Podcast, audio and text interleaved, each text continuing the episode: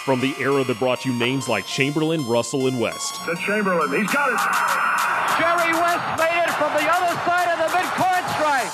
To the glory days of Magic and Kareem. And Magic Johnson is out there celebrating. Kareem Abdul-Jabbar is on the brink of an N B A all-time record. From a time where last-second shots were expected. Here comes Kobe from way outside. Got it!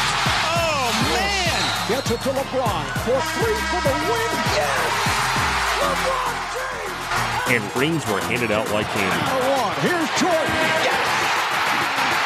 It is all over. The Chicago Bulls have won. It's Dunkin' Dynasty with your host, Garrett Bugay, and it starts right now.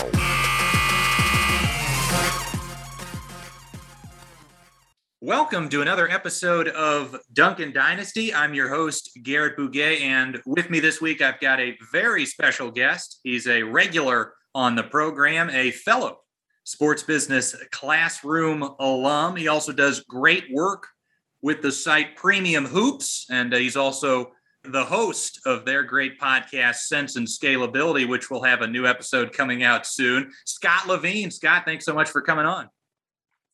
Well, this is the fourth time that we've done this podcast. It's an annual podcast. And so, you know, about a month from the regular season, we both knew what had to be done. Yeah, we're doing our uh, our top thirty players lists. And uh, at this point, Scott is basically forced to do this podcast. So uh, I, I have no idea if he enjoys it anymore, but, uh, you know, he's uh, He's soldiering on and doing it with me, and I appreciate it. But uh, the uh, a couple of things that we have to get out of the way at the beginning before we get into our rankings every time is just to mention that, you know, this is a list for the upcoming N B A season. So this this one is going to be for the twenty-one twenty-two campaign. And then uh, also for the players that we don't expect to play this upcoming season or, you know, are very likely to not play. They probably won't be on our respective lists, uh, a la Kawhi Leonard this year. And uh, Jamal Murray is kind of questionable. We'll see if uh, he makes either one of our lists this time around. But since he's going to miss a good chunk of the season and we don't know what level he's going to be at when he comes back, that he is a, you know, that that has to be considered by both of us when we're, we're making these choices.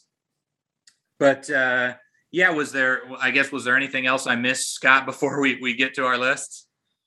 Um, I guess just to cover my butt for when I'm incorrect, just talking about all of the factors at play that go into these rankings. Um, so you talked about how it's for the upcoming season, and that opens up a can of worms of, oh, which players are going to progress, which players are going to regress. Like, it's not necessarily off of the merits of what we've already seen. Right. There might be some, you know, bold predictions about if a guy like is going to fall off a cliff or if he's, or if another one's going to break out in a way we haven't seen before. Um, and then, you know, as it is with any ranking system, it becomes kind of a really complicated, uh, way of measuring how much do you value them in, in context A versus context B. You know, how much do you value, and not to paint with too broad of strokes, how much do you value regular season production versus like matchup versatility in the playoffs? Like, there's so many, uh, those are the big ones, I think, regular season versus playoffs, and then regression versus progression, um, that are kind of the sliding scales for uh, what kind of breaks some of these ties, which you kind of have to do if you're making a top thirty player list. So a lot of my reasoning might sound kind of like half-hearted, and that's because at the end of the day, sometimes like the difference between the twenty-sixth and twenty-seventh player is really, really minute. And I'm just looking for any reason to separate the two. Um, I don't know. Is that how you kind of felt, where it's like, well, I don't know, you know, this is the best I think I can do, but probably still not correct. Yeah. I mean, I was even doing a few, I, I was doing some tinkering even just a few minutes before we, uh, we started this.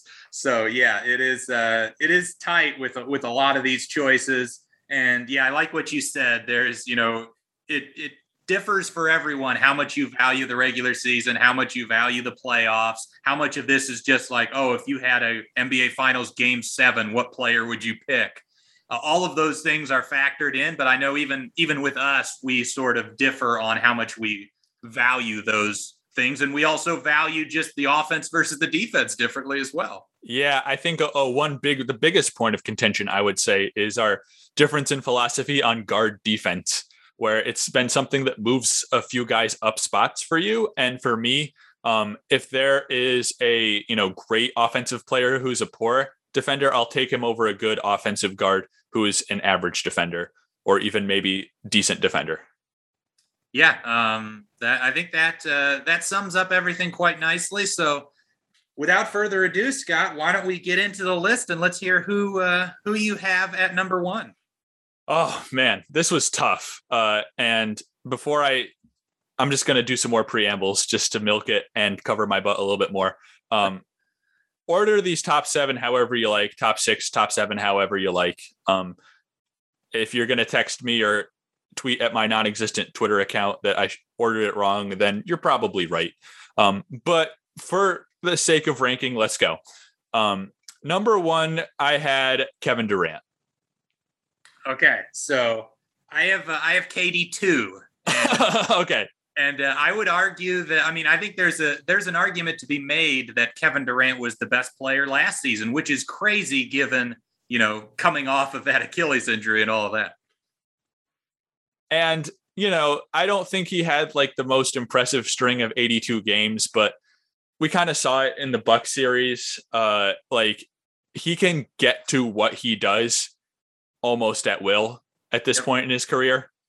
You know, I think the the concern with him was like, you know, if you take him off the Warriors, will, will, will, will, it, will it get kind of tough for him to find his spots because he isn't quite the initiator that some of these other guys are. But, you know, if you just surround him with the bare minimum of creation, and Nets certainly have done way more than that, but if you just at this point just give him, you know, a co-creator who doesn't have to be nearly as good as him, he will find his spots. Um, I just like, I don't know how else to say it other than Kevin Durant is just an incredible, incredible basketball player.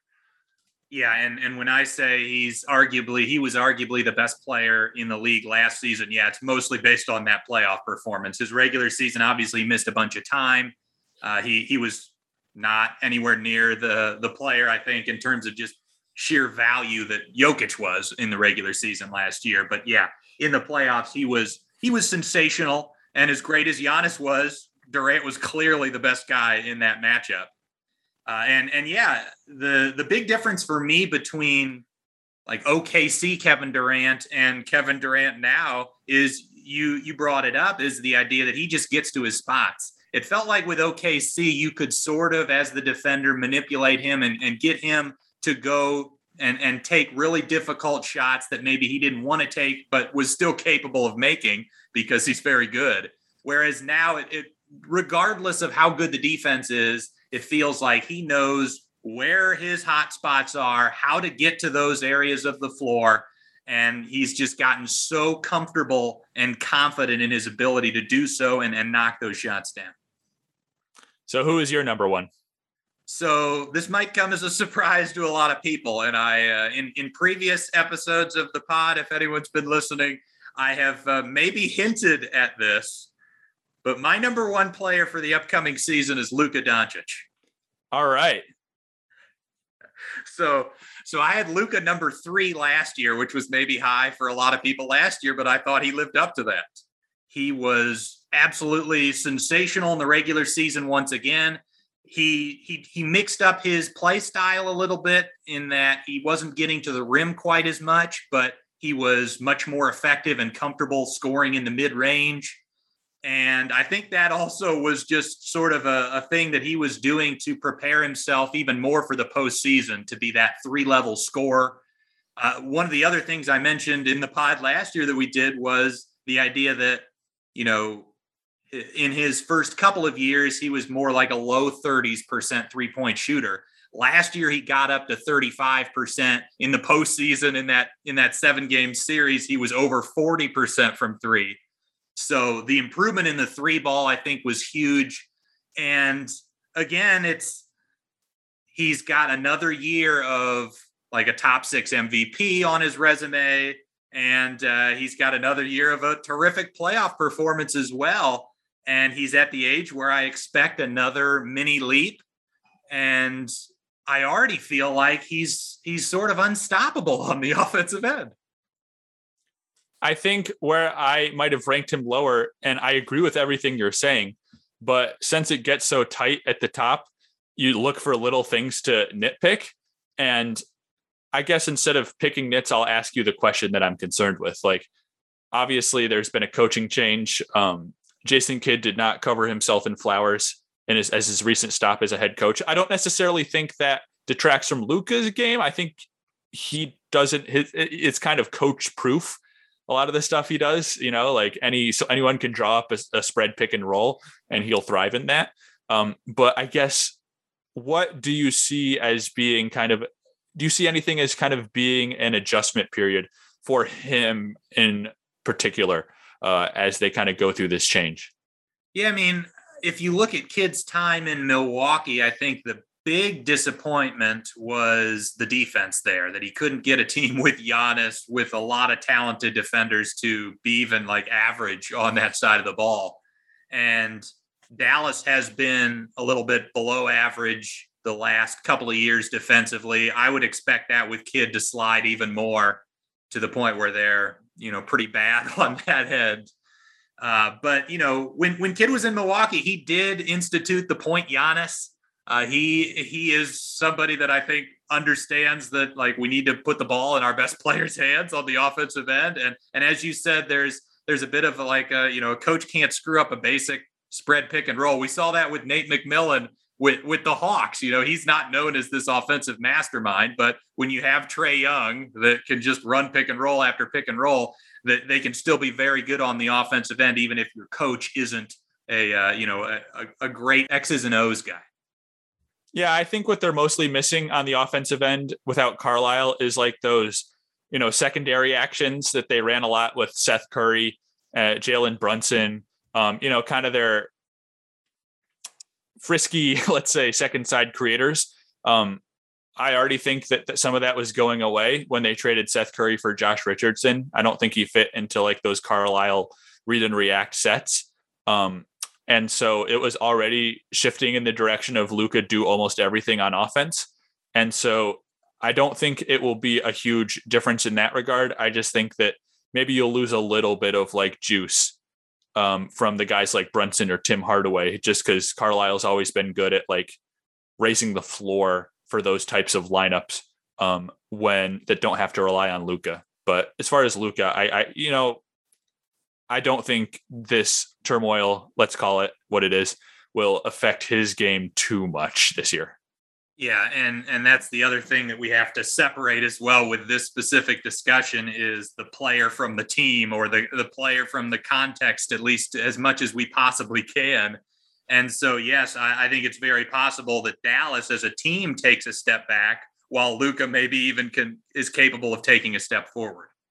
Yeah. That was a hard thing for me to do, is like, um, be kind of team agnostic in this, and you can never be fully team agnostic, but maybe I put him down a few spots, and we'll get to him in a second. Um, maybe I put him down a few spots just because I felt the Mavericks stench on him, I guess, this season, but yeah, you know, fair. Maybe I shouldn't let that affect my view of him the way it probably will. But yeah, the the the other thing I think that uh, Luka detractors might say is that he, He just, just based on coincidence, he played the same team in back-to-back playoffs in the Clippers. So uh, there, there may be still people that are debating if he is this amazing playoff performer because he hasn't played a, a variety of teams yet. But uh, I, I have no question marks about his playoff performance. But yeah, so I have, I have Luka one, Durant two, and you had, of course, K D at the number one spot. So who do you have number two? I have Giannis. Uh, I moved him up and down a little bit, but if he is going to be more like the Giannis we saw in the finals, not that the previous version of Giannis that wasn't kind of as aggressive off the bounce uh, was bad by any means, still very much a top seven, eight player. But if we're going to be treated to this more aggressive Giannis over the course of a season, um, he, this is a pretty safe floor as like a top three or four guy for me. Yeah, I have Giannis as my number three. So we're we're right near each other. And yeah, I think you you also had Giannis at two last year, which ended up being a pretty good, pretty solid selection. It, not at first. I mean, not that he wasn't deserving, not that he was that far off, but there were definitely, you know, three or four guys who I thought had a better season last year, but he definitely um, had the last laugh, let's say. Yeah, I had Giannis at four last year. And and honestly, if if Kevin Durant's shoes were about two sizes smaller, we, you know, Giannis yeah, exactly. might look uh, might not look great now. But uh, obviously that that shoe was a size, whatever, seventeen, eighteen. The Bucks got through that series and Giannis was sensational in the N B A finals, leading the Bucks to a championship. You know, the, the one thing I will say, and, and maybe why I don't, I have him at three as opposed to one of the top two slots is, you know, yeah, he had that great series against Phoenix. And I thought Phoenix had okay personnel to deal with him with Ayton and Jay Crowder, uh, Torrey Craig, but they didn't have elite personnel. So has he sort of, has he been able to, with that, with his playoff performances, totally convince you that if he goes up against a, a defense that has great personnel, say, uh, as far as guys to throw at him, that he still can be the best player in a series? I think I still, th- uh, you know, teams with that can just pack the paint and throw a lot of bodies at him will have a much easier time stopping him than the Suns did. Um, but my question always was, what teams have that and also have as much offensive firepower as the Suns? Uh, right. Maybe, maybe the Lakers. Um, I guess the Nets have a lot of, you know, they don't really have elite defensive personnel, but they do have a lot of big, big dudes now. And they certainly have the offense to go toe to toe. Um, yeah. What was your, t- what was your take with the, with the whole Nets series? Because to me, it didn't seem like, yeah, that the Nets had great personnel to deal with him, yet they they did about as good of a job as any team in, in last year's playoffs and, and were much better dealing with him than the Suns were.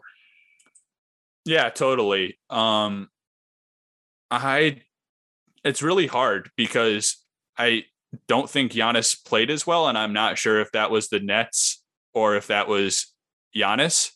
That that series is definitely hard for me to rationalize because they really struggled to take a Nets team with out two of its best players down and, you know, needed seven games to do it.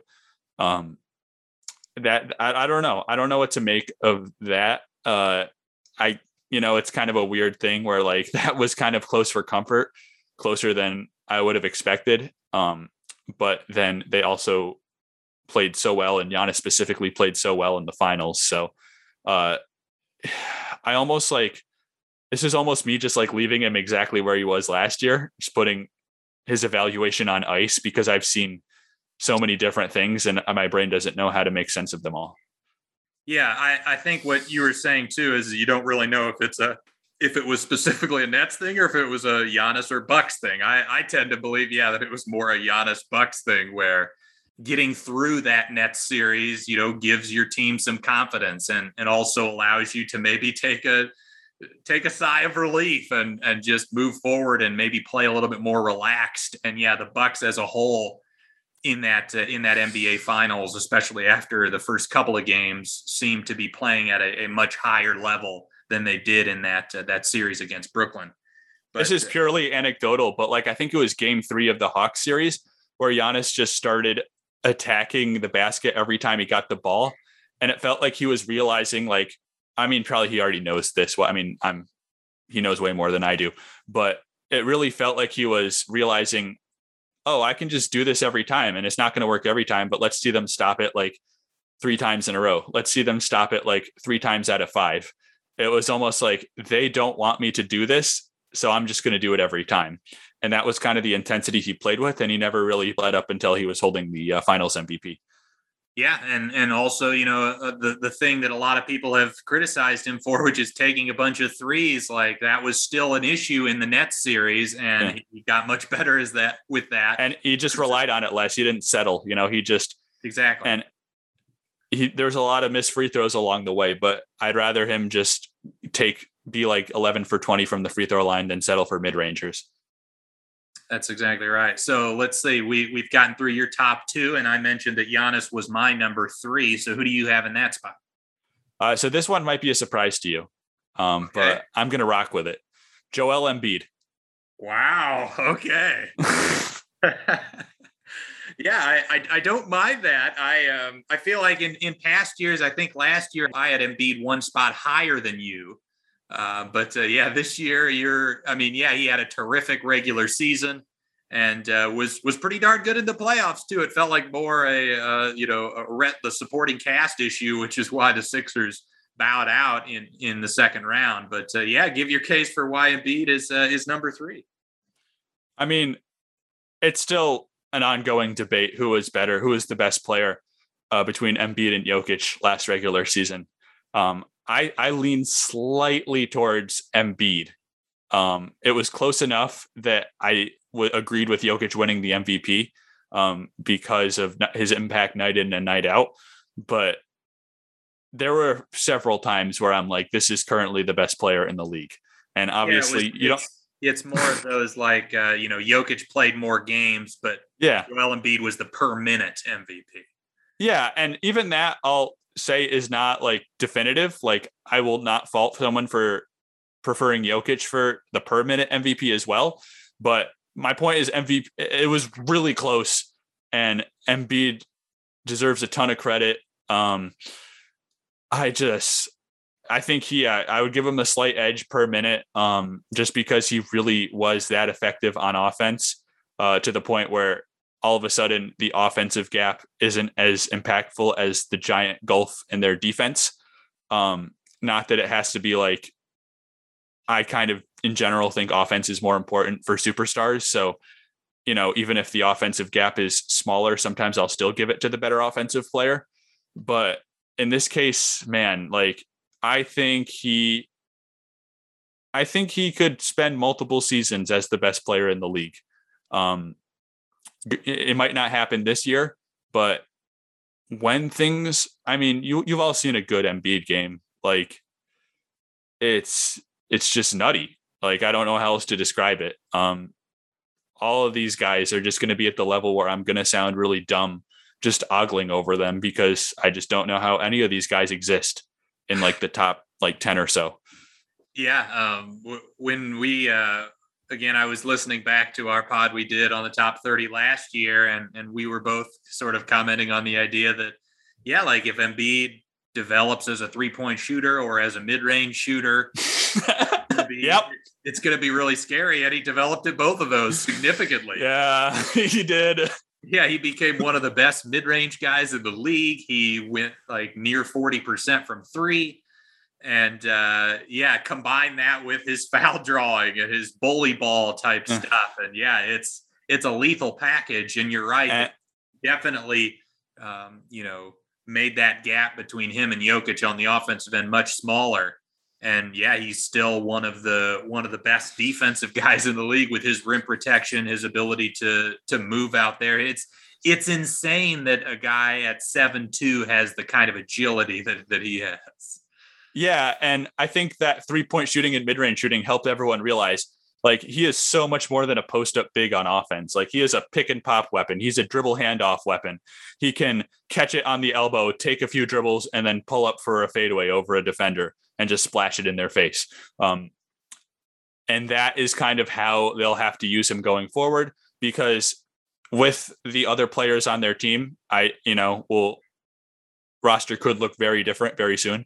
But even, you know, I expect guys like Tobias Harris to stay on there, and you want to give him some pick and roll touches. So it's hard to transition from like a Tobias Harris pick and roll into an Embiid post up. So what do you do? You have Embiid set the screen and fade out to three. And all of a sudden you have a, a, a play that can use both of their strengths. Um, and so developing that kind of stretch participator game, to coin my article, um, really has helped his game have a multiple of uses as opposed to be, being seen as more of a post-up big like earlier in his career.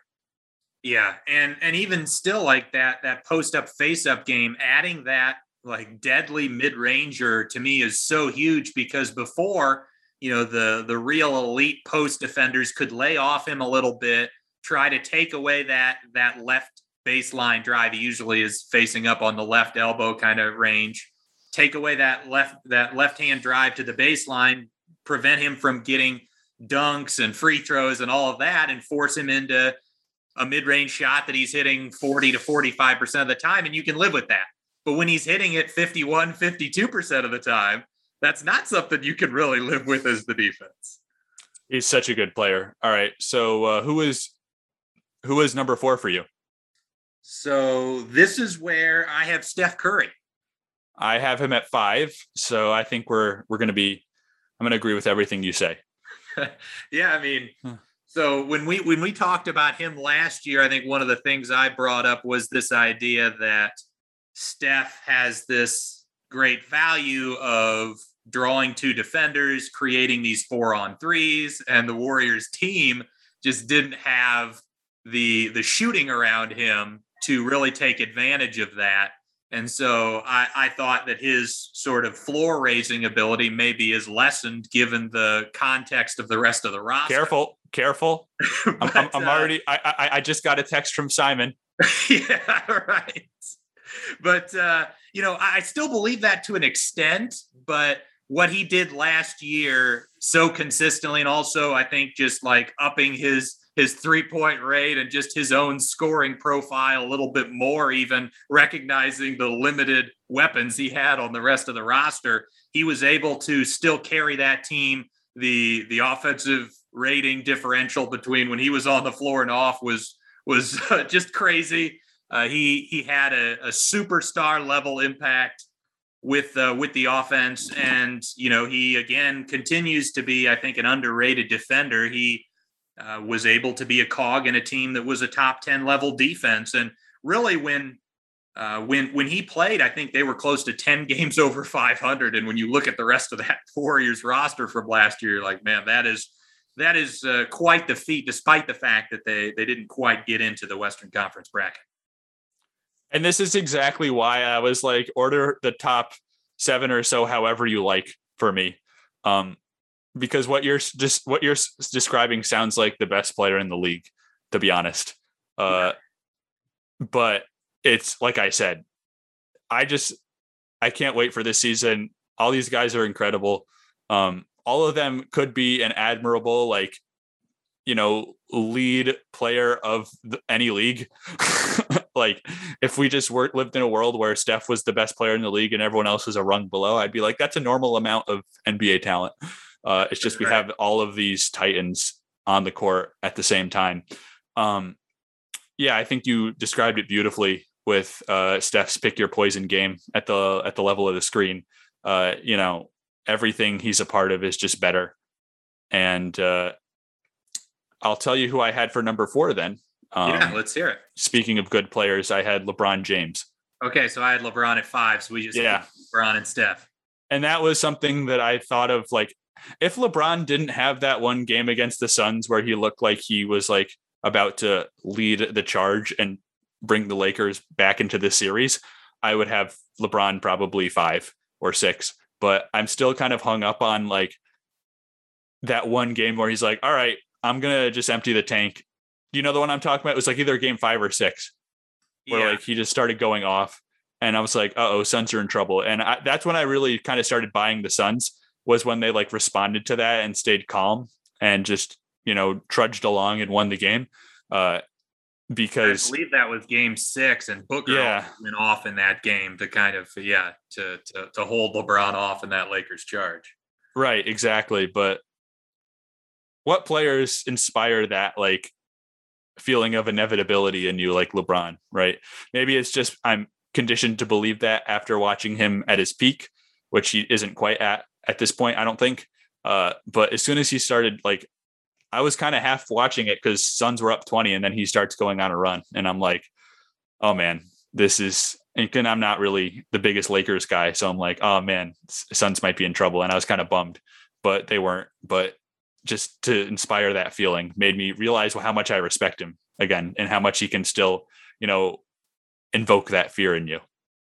Absolutely. And, you know, again, as, as you stated, yeah, it, it is probably for me a, a top seven where you could rank them. That would be, yeah, like the, the, the first tier where you could rank these guys in, in any order. I'm, I'm, I'm hoping we have the same seven. It'll be interesting to see if we do, but uh, yeah, the, the whole idea of, you know, LeBron prior to Solomon Hill rolling into his ankle was like a top three M V P candidate and looked just as, you know, as good as he has the last couple of years, and was coming off the, the great performance in the bubble to win the championship and his fourth finals M V P.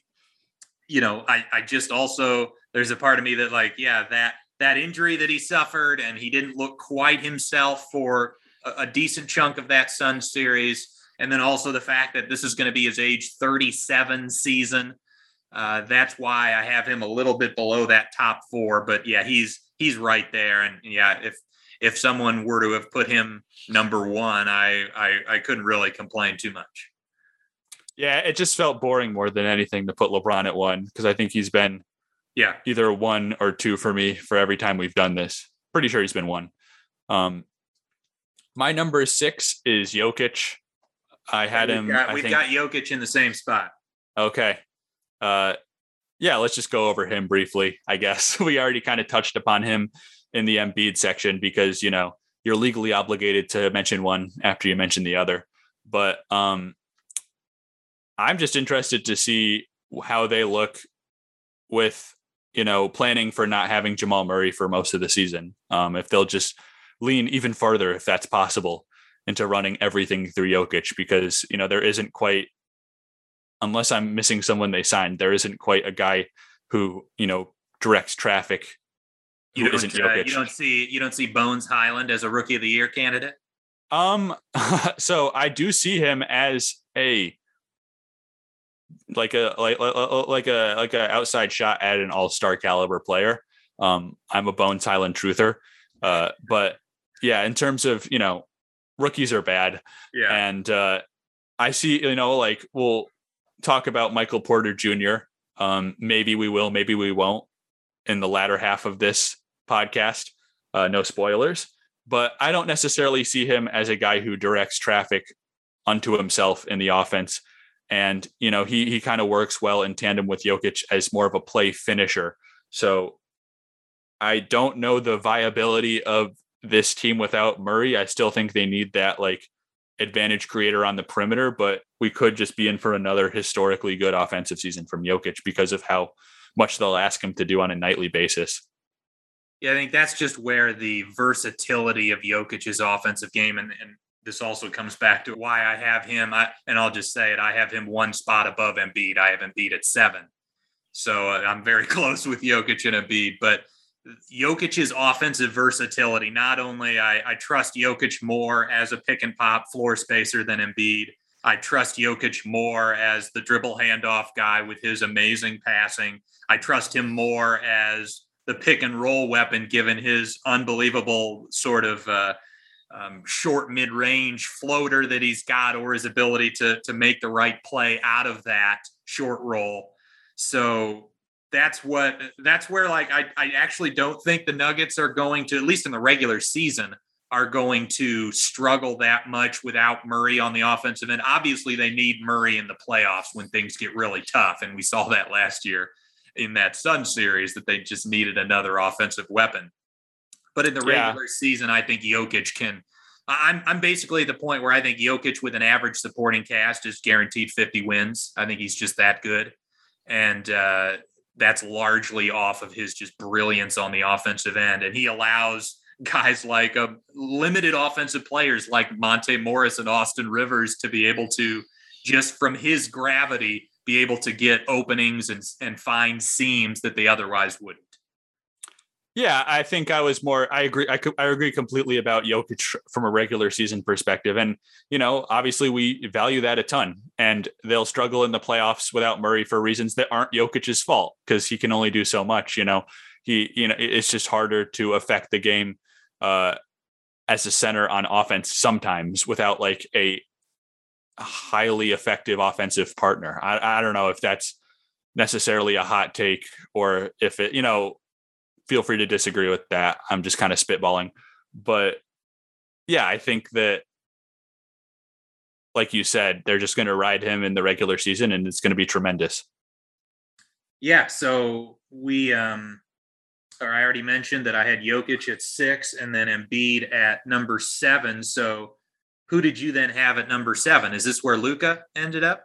So I didn't put Luka at seven. And wow. after after kind of thinking about it more, um, maybe there is a case for him to jump a few spots, because I don't think I don't like anything the Mavericks did this summer.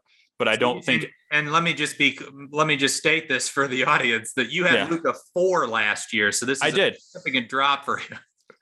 Uh, well, it's not really. I mean, it is and it isn't. But like, like I said, maybe I'll extend that tier to the first eight guys. I said first seven. Okay. Um, but if you wanted to tell me you're wrong, Luka's the fourth best player, third best player, best player, I'd be like, fine. You know, that's fine. Um, I had him at eight for now. Uh, okay. The only other guy I had ahead of him was James Harden, who I think I've always been slightly higher on him than you have. Yes. So, um, yeah, we, we have a few, a few discrepancies. I'll, I'll just say I had Harden at number nine, so I'm okay. not too far behind. And yeah, I feel like basically every year I've been one or two spots lower on Harden than you, but uh, we're, we're in the same ballpark. Yeah, I mean, I was really impressed by him this past season, just being able to adapt his game to not, you know, playing Morey ball. Um, and, you know, I think it, you know, probably should have given him the benefit of the doubt prior. It would be really weird if he like only could play that way, and he made the necessary adjustments.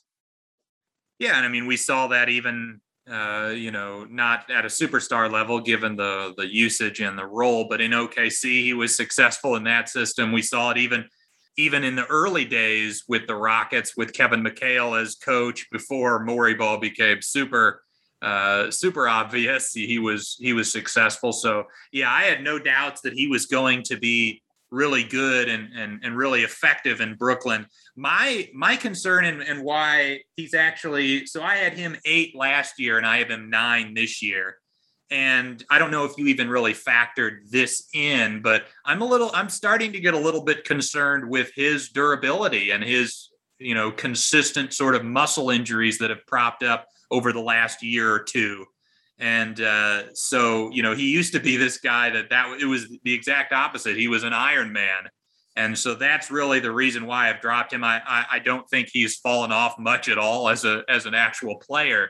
But uh, yeah, the the ability to be on the floor is is something that I factored in, and why he he fell a little bit lower. Yeah, that's fair. Um, I'd like to uh, see another year of. I mean, I wouldn't like to see another year of Harden injuries, but I'd have to see a little bit more for me to be like, this guy, you can't rely on him to be out there. Uh, but it's starting to look like th- there might be, you know, yeah, a little smoke in that regard for sure. We'll say Luka as my number eight, but again, uh, these rankings are a myth. Uh, all the top eight guys are M V P caliber players, without a doubt in my mind. Uh, who is your number eight? So my number eight was Anthony Davis. Oh, I had him ten. Okay. So I think I had him like five last year. Maybe I was, you know, blowing a little too many bubbles. Yeah. So that, that I, doesn't make sense, but uh, yeah, he was really good in the bubble. You had, you had him five. I had him six last year. And so I dropped him two spots. You dropped him five, which again, sounds d- drastic, but I mean, I sound like a broken record. It's not that big of a decline. Yeah. And the reason he's, he's fallen a little bit for me is the, just the, yeah, the, the bubble is seemingly more and more looking like an outlier as far as his shooting is concerned. And so he is just a guy that I think is an average mid-range shooter, an average three-point shooter for, for the four spot. Maybe, maybe if he's playing the five, he's slightly above average in those areas, but he's not providing, and especially now that the Lakers have Westbrook, he's not helping your team spacing, I don't think. And, and uh, that was the big difference in the bubble. They were able to continue to play big at times because he was knocking down those shots. They didn't just die on the offensive end. Um, but, but yeah, I mean, he's still to me an absolute wrecking ball on the defensive end of the floor, and his offensive versatility still has some great value with his ability, you know, to, to pick and pop some, but also as one of the best lob guys in the N B A. I mean, I don't think you probably disagree with too much of what I just said. Not at all. Uh, not at all. I guess maybe I'm a little bit more concerned about how the lack of respectable jumper bleeds into some of his drives and just like finishes and face ups.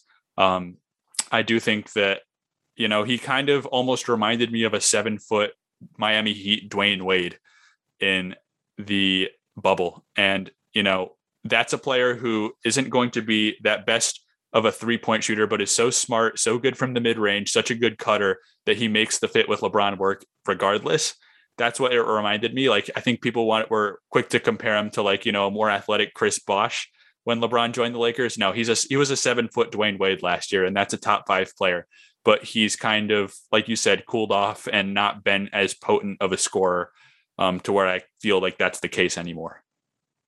Yeah. Um, and I don't, I don't know how you necessarily feel. I don't know if you've given a lot of thought to sort of like, uh, you know, where these teams rank in, in terms of the N B A, but I did a, I did a tiers pod with Justin Matcham uh, recently. And uh, yeah, I'm, I'm not as high on the Lakers, just given their spacing issues than, than a lot of people.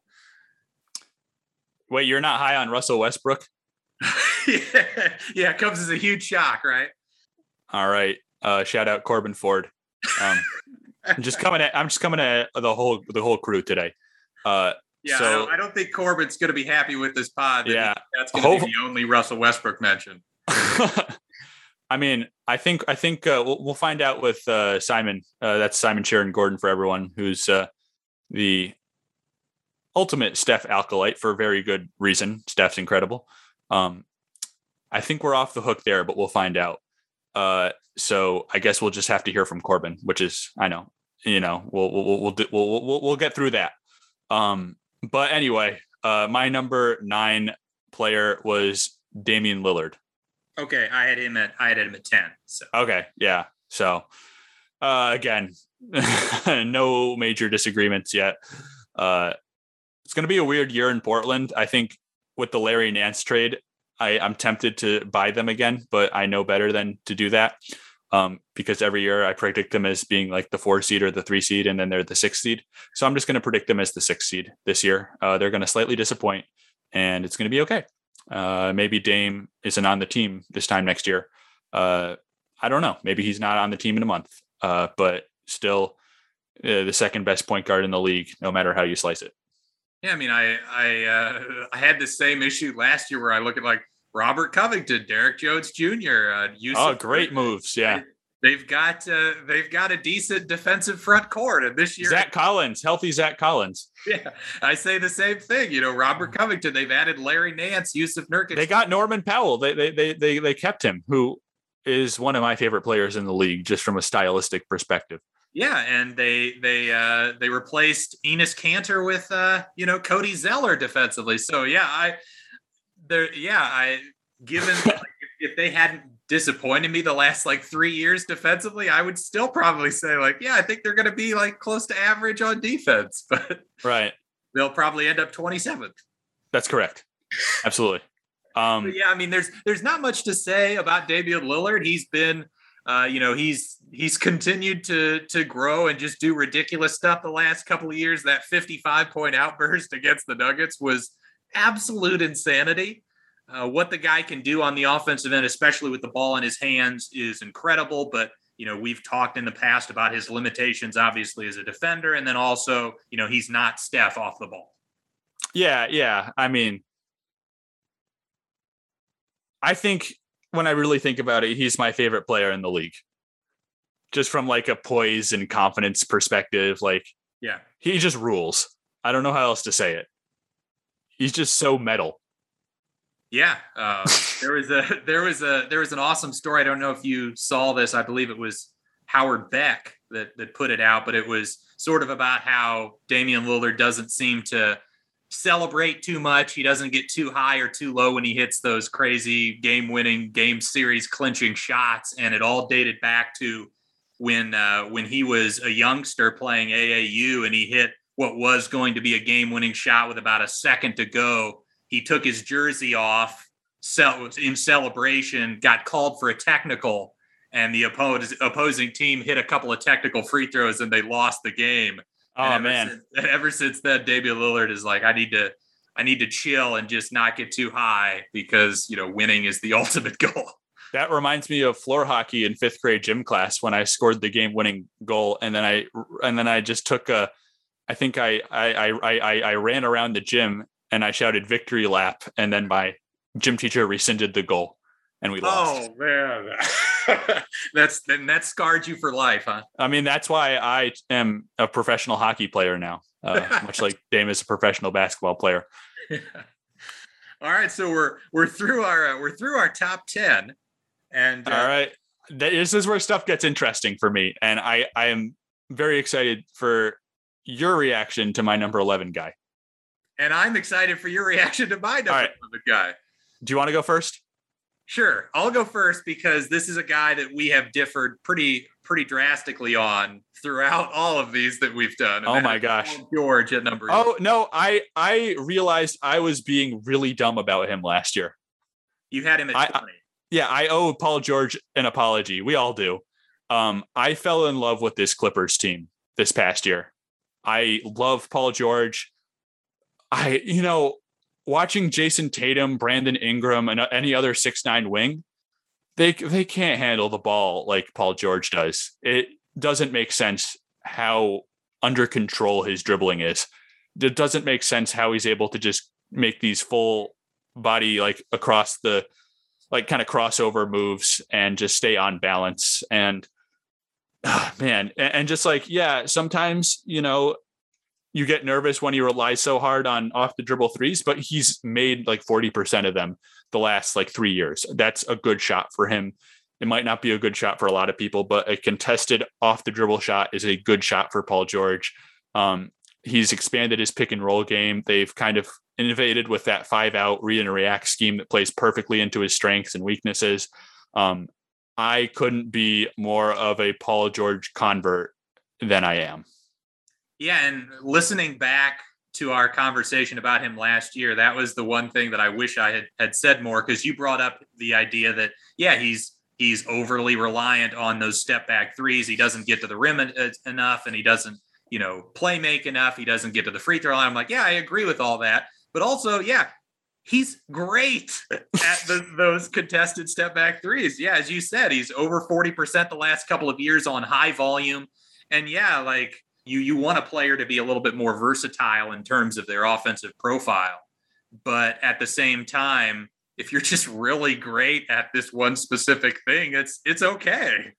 And that's kind of what direction the Clippers went into where, um, you know, I kind of wrote about this in my article for Premium Hoops about how they crowdsourced the creation. Like they weren't asking Paul George to be this like pick and roll, unschemable apex predator, right?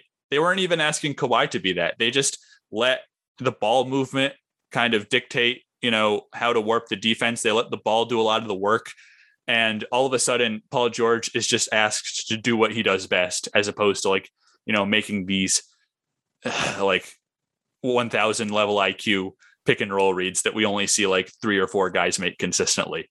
Um, they've found the right place for him. Uh, it's just, they get to focus on his scoring. He, he still gets to operate a ton of pick and rolls because he's still one of the best in the league at them, but it's the, the, the, the, the offense doesn't live and die with Paul George's and Kawhi's ability to create for others. You know, they're going to run a lot of motion concepts. They're going to uh, get out in transition and do what I call Henry ball, named after my friend Henry Ward, who wants every team to just play with five, six, nine guys who can all shoot, dribble, and pass. And the Clippers were the closest thing I've ever seen to that. Yeah, absolutely. And uh, just a just a brief tangent I wanted to go on too. You know, he's he's not going to be in in my top thirty. I assume he won't be in yours either. But the player that maybe, as far as like top one hundred guys in the league that have, has taken the biggest jump in my no, mind, Nick Batum. No, I did I blow up actually, your spot. I, I was going to say Reggie Jackson. It, it, both of them, you know, they were the they were a buyout candidate and a guy who was signed off waivers, and they were the third and fourth best players for the Clippers this year, which yeah. I just love. All right, so let's let's get to uh, let's get to your number eleven that you said was going to surprise me as well. Okay, here we go. It's Trae. Okay. okay. Wow. Yeah. I, yep. uh, He's he's gone up my list as well, but not nearly that much. Oh, man. I think he's just this good. I think that I, I get like that everybody was kind of harping on the defense. So I'll just, I guess I'll start there, and I'm not going to defend his defense, but you can just get everybody else to play good defense and he'll take care of most of the offense. Um, I was talking about this with um, uh, when Seth Partnow came on our Sense and Scalability. I was like, yeah, like the good thing about having Trae on defense is you can just put Capella out there, who's, you know, more of a defensively minded center, and he still doesn't take away anything on offense because Trae's lobbing him perfect, you know, passes and stuff like that. So it's kind of a weird way to think about basketball, but in a way I, it's hard for me to separate, you know, offensive value and defensive value, because, you know, doesn't Rudy Gobert have offensive value if he lets you play, you know, four offensive minded players in the regular season and win sixty games? Doesn't Trae have defensive value if he lets, if he allows you to stack the deck on defense um, because he's taking care of most of the offense? Um, I guess that's the best case I can make for him. You know, you're, you're still going to get hunted by the likes of Drew Holiday in the playoffs, and I completely understand anybody who wants to hold that against him. But I just think he's approaching a level of offense that, you know, is on par with the other guys I mentioned. I think he's that scheme breaking. I think he's that good unto himself. I think he creates that level of a headache for the opposing defense. And so he's just, you know, while some of the guys below him might be better, well-rounded players, just the singular strengths of skill uh, Trae are just undeniable for me. I think you've convinced me to move him up even more than I did. Well, that's what all the best, that's what all the best um, blurbs do, I guess, is, uh, you know, you made me con- reconsider my Luka perspective. Yeah. Um, the, the other thing I will say is that, and I don't know if you agree with this, but I, I thought Trae Young held up better himself individually on defense than I expected in the postseason. You, you know what? I'm glad you said that, because now that I think about it, you know, he did provide some point of attack resistance. I'm not saying a lot, but, you know, he was not as, you know, I think for some people it was like, you're a smart player, you could read these angles well and understand passing angles and understand where you need to be. And maybe it was just an effort thing in the regular season, but it, he did shore it up to the point where he's not like the worst defender in the league, probably. Right. Yeah. There was, you know, you see a lot of times in the regular season, if he gets backed down by a six nine guy, he just like basically is a turnstile where it's like, I'll, I'll score three the other and no big deal. So yeah. He actually, it seemed like in the postseason, he realized, you know, I've, I've got to actually provide some level of resistance, make them shoot over the top of me. And while it wasn't incredibly effective, just a little bit of an improvement on that end from him uh, made a difference. So yeah, you've, you've convinced me. I'm not going to have him as high as eleven, but I have moved him up a, a, a good four or five spots now. All right. And it is, it is so close with these guys. So, you know, I probably, you know, I think in original versions, I had him like, you know, uh, ten or so spots lower. And then I was like, you know, you know what? I really like Trae Young. Uh, I'm just going to ride with this take. And like we said, some of this is projecting for continued improvement, which, uh, you know, you could say that maybe he might regress a little bit because he was that good in the playoffs, but there's also a chance that he's just even better. Um, but I will go to my, actually, yeah, you did Paul George. I'll do my twelfth. And this is going to be another left field one. Um, are you holding on to your chair, Garrett? Yes. all right. All right. My number twelve player is Zion Williamson. Okay. That's not, that's not too crazy. Yeah, I guess. Yeah. I, I, it is a little bit of a jump from where I had him last year as like a borderline top thirty player, but he did what we expected him to do. And now he's here. I'll just say that um, without giving away the actual spots, I moved Trae Young one spot ahead of Zion Williamson when I just made that okay. alteration. Okay. So sounds like they're like a few spots lower, but like in the general ballpark, you know, we don't completely disagree on them as players, but when you get past like the M V P caliber Hall of Fame shoe-ins, um, then, you, you know, it, it becomes a little bit more about what you personally value. Yeah. So Let's let's hear your case for Zion. I mean, obviously, with uh, last year, we we got to see some point Zion, which I didn't even realize was going to be a thing at all in his entire career. So to see him do that was obviously pretty special to watch. Um, and, uh, you know, again, I, I think there's in, in the same way that maybe you dropped Luka back because of your concerns about Dallas, I might be dropping Zion a little bit back given my yeah. concerns about the, the Pelicans team. And honestly, it, I don't feel like I dropped Luka back. Maybe I did. Maybe I shouldn't have put him eight, but like the guys ahead of him were K D, Giannis, Embiid, LeBron, Steph, Jokic, and Harden.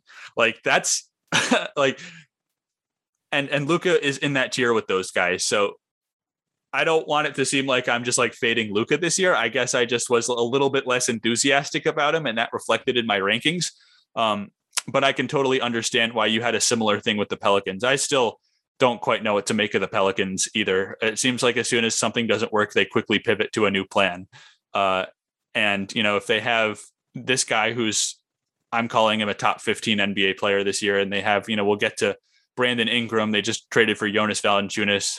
It's like, shouldn't they be at least like a play-in team for sure in the West? And the answer is, I don't really know what their team's going to look like this season. That they still haven't quite solved the depth issue. Uh, Devontae Graham, while I think he can kind of work as this shooter in their offense, I, I hope he has enough like on ball playmaking and can sustain the level we saw two years ago in Charlotte. Um, but regarding Zion, he is in, you know, I talked about that one through eight being a tier. He's on that level of those guys offensively, I think. Um, if not this year, then like halfway through this year. Um, and same with Trae Young, I would assume. He's yeah, up. yeah, yeah, absolutely. And then the reason they're a little bit lower is the defensive concerns of how, you know, right. for both of them, you kind of have to in, design your scheme around them. Um, I think you want to just limit his close out, closing out as much as possible. Maybe just drop Jonas Valanciunas and, you know, k- keep that shell of your defense so that he doesn't have to scramble around uh, covering for, you know, people who are scrambling elsewhere. And so I just, you know, it's ranking Zion is impossible. Like I say this every episode we talk about him. We haven't quite seen this. Um, and my only inclination is to just be on the high side of him because I just feel like we still haven't figured out the full impact that he can have on an offense.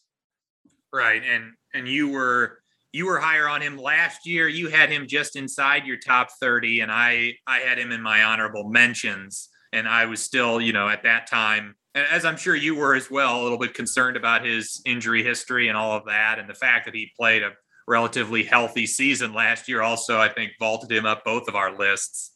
Uh, but, yeah, and, and he also just got better. And uh, it'll be interesting to see what sort of steps he takes, and it'll be interesting to see if it's more, his improvement is more in sort of the Giannis mold where, yeah, he doesn't necessarily develop a jump shot, but just gets better at his strengths essentially.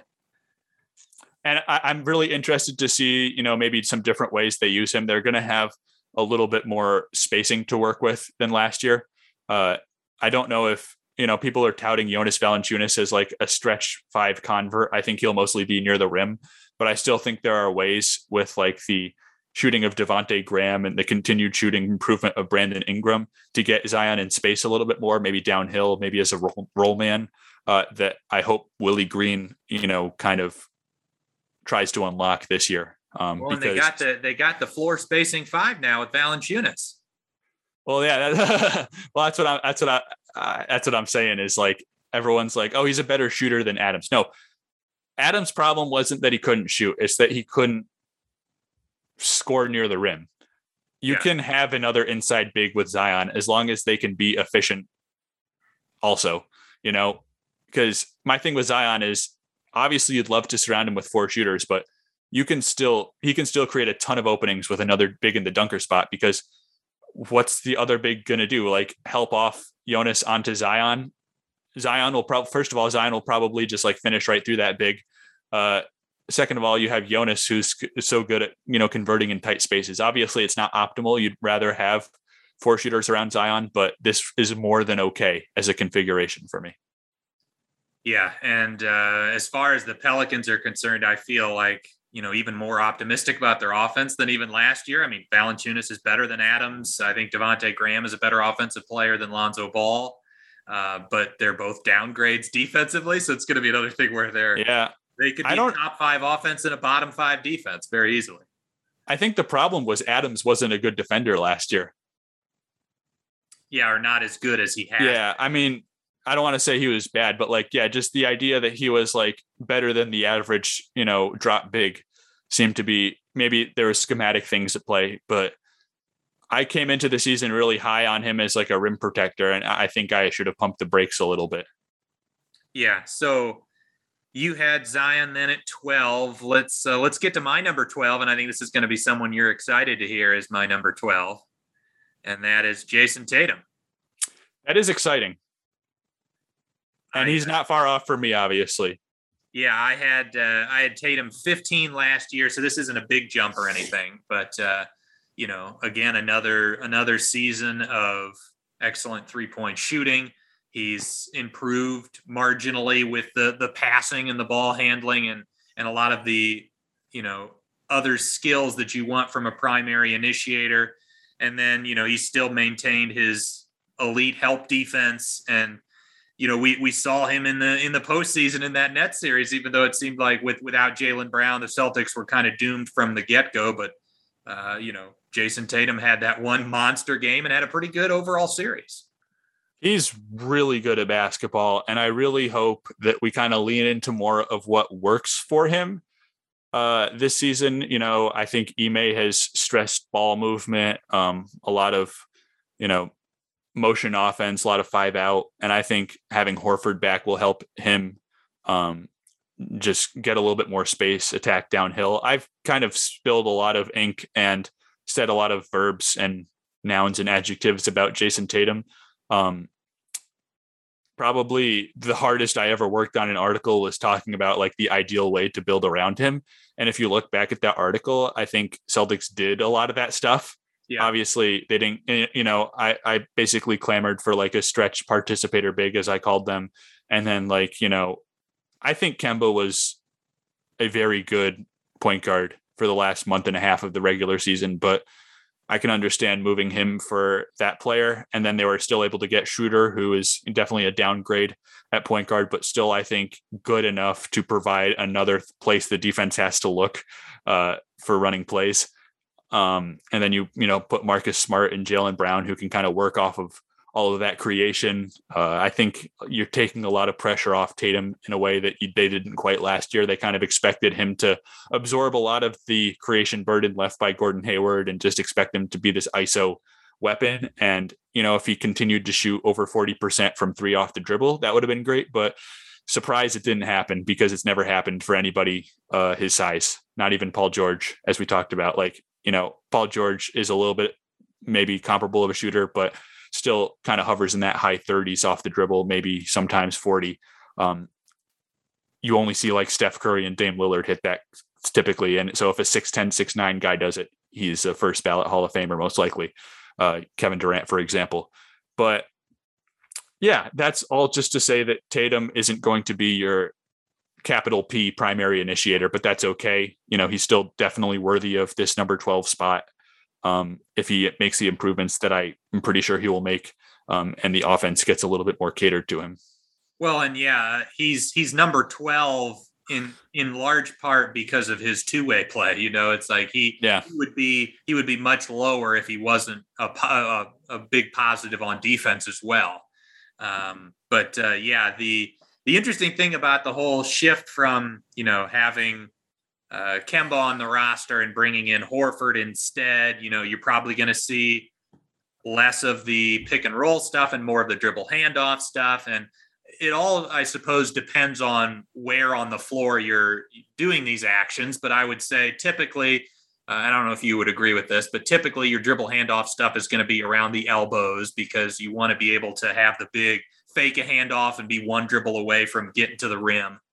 Um, so in, in that sense, it almost, uh, I feel like the dribble handoff game is going to help Jason Tatum be better at the things he's not good at in terms of getting to the basket and, and, and that, and the like, whereas it might take away, he might not get as many of those off the dribble threes, which he's excelled at in recent years. Yeah, and the thing about Al is that he can kind of initiate those dribble handoffs from the three-point line as well. Yeah. Uh, and then Tatum, if they're just not respecting him, can kind of curl around, you know, take a gather dribble and rise up. And the thing about Tatum is his release is so quick and high that unless you're specifically expecting it, you're probably not going to get a good contest on it. Uh, and then, you know, for that elbow game, I'm interested to see how he works with Rob Williams, uh, who continues to impress. Um, I kind of fancy Rob as a elite D H O big who can also be a rim runner. You know, that's his ticket to being like a, you know, good starting center for years to come, is just nailing that dribble handoff game and making, you know, the cross court passes if he sees other defenders cheating off him. Uh, a, a lot of the things we associate with Bam Adebayo um, is Rob Williams' ceiling. I'm not saying he'll be that player. Uh, but I've kind of made that comparison ad nauseum. Uh, so everyone's heard that from me. And yeah, uh, in classic Tatum fashion, I just started a rant about the Celtics and forgot to talk about him. Uh, but, you know, we already kind of did a good job talking about his strengths and weaknesses on previous podcasts. And uh, I'll go for who I had at thirteen.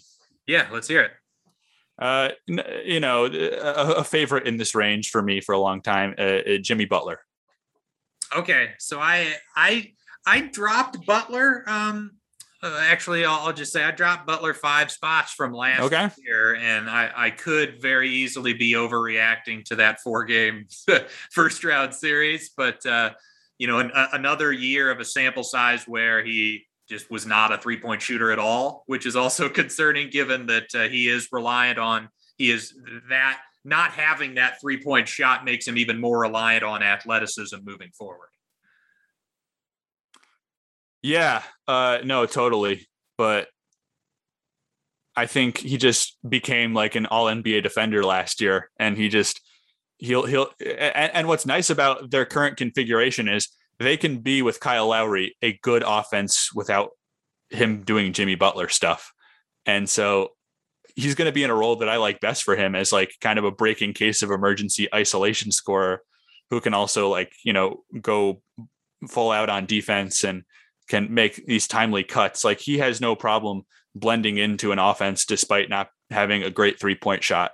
Uh, I just always trust him to figure it out. Yeah, it's it's funny. You know, I think we've done, again, this is the fourth year we've done it. I've always been higher, I think, every time on Butler than you. This is the first year that's flipped. And maybe I'm expecting a little bit more regression in this next season, just given his age. But uh, yeah, I mean, I, I agree with a lot of what you're saying. If we were just basing this on what he did in the regular season last year, he had one of his best years of his career. He was, he was phenomenal. He did a great job of, I think he shot sixty-seven percent at the rim, got to the rim a ton. So despite the fact that, yeah, his, his jumper has, has seemingly gone away for the most part, like he was able to remain efficient, still able to get to the free throw line a ton. And and yeah, be a be an excellent defensive player for for that team. Um, yeah, it's uh, it's interesting. Yeah, I I'm not uh, seemingly as high on the Heat's uh, potential offense this upcoming season. Oh but, uh, man, we'll we'll talk to them a little bit because there's another there's let's say dare I say two other guys who who made my list. Yeah. Um, so uh, let's let's get to then my number thirteen, and this is where I had Devin Booker. I love that. I applaud you for your bravery. yeah. I mean, thank, thank you for, thank you. I had him lower, but definitely a big part of me wanted to have him thirteen.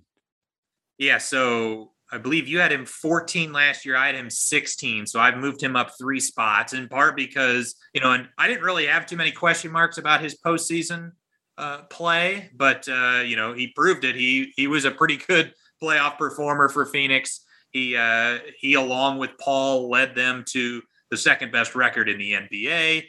Uh, he, he at times got uh, taken advantage of or attacked on the defensive end, but I think that's just, you know, more a compliment to the rest of the Suns defensive roster that he was the weak link there. Um, and I, I've kind of maintained that he's become like a, a five is an average defender. He's become a four out of ten defender.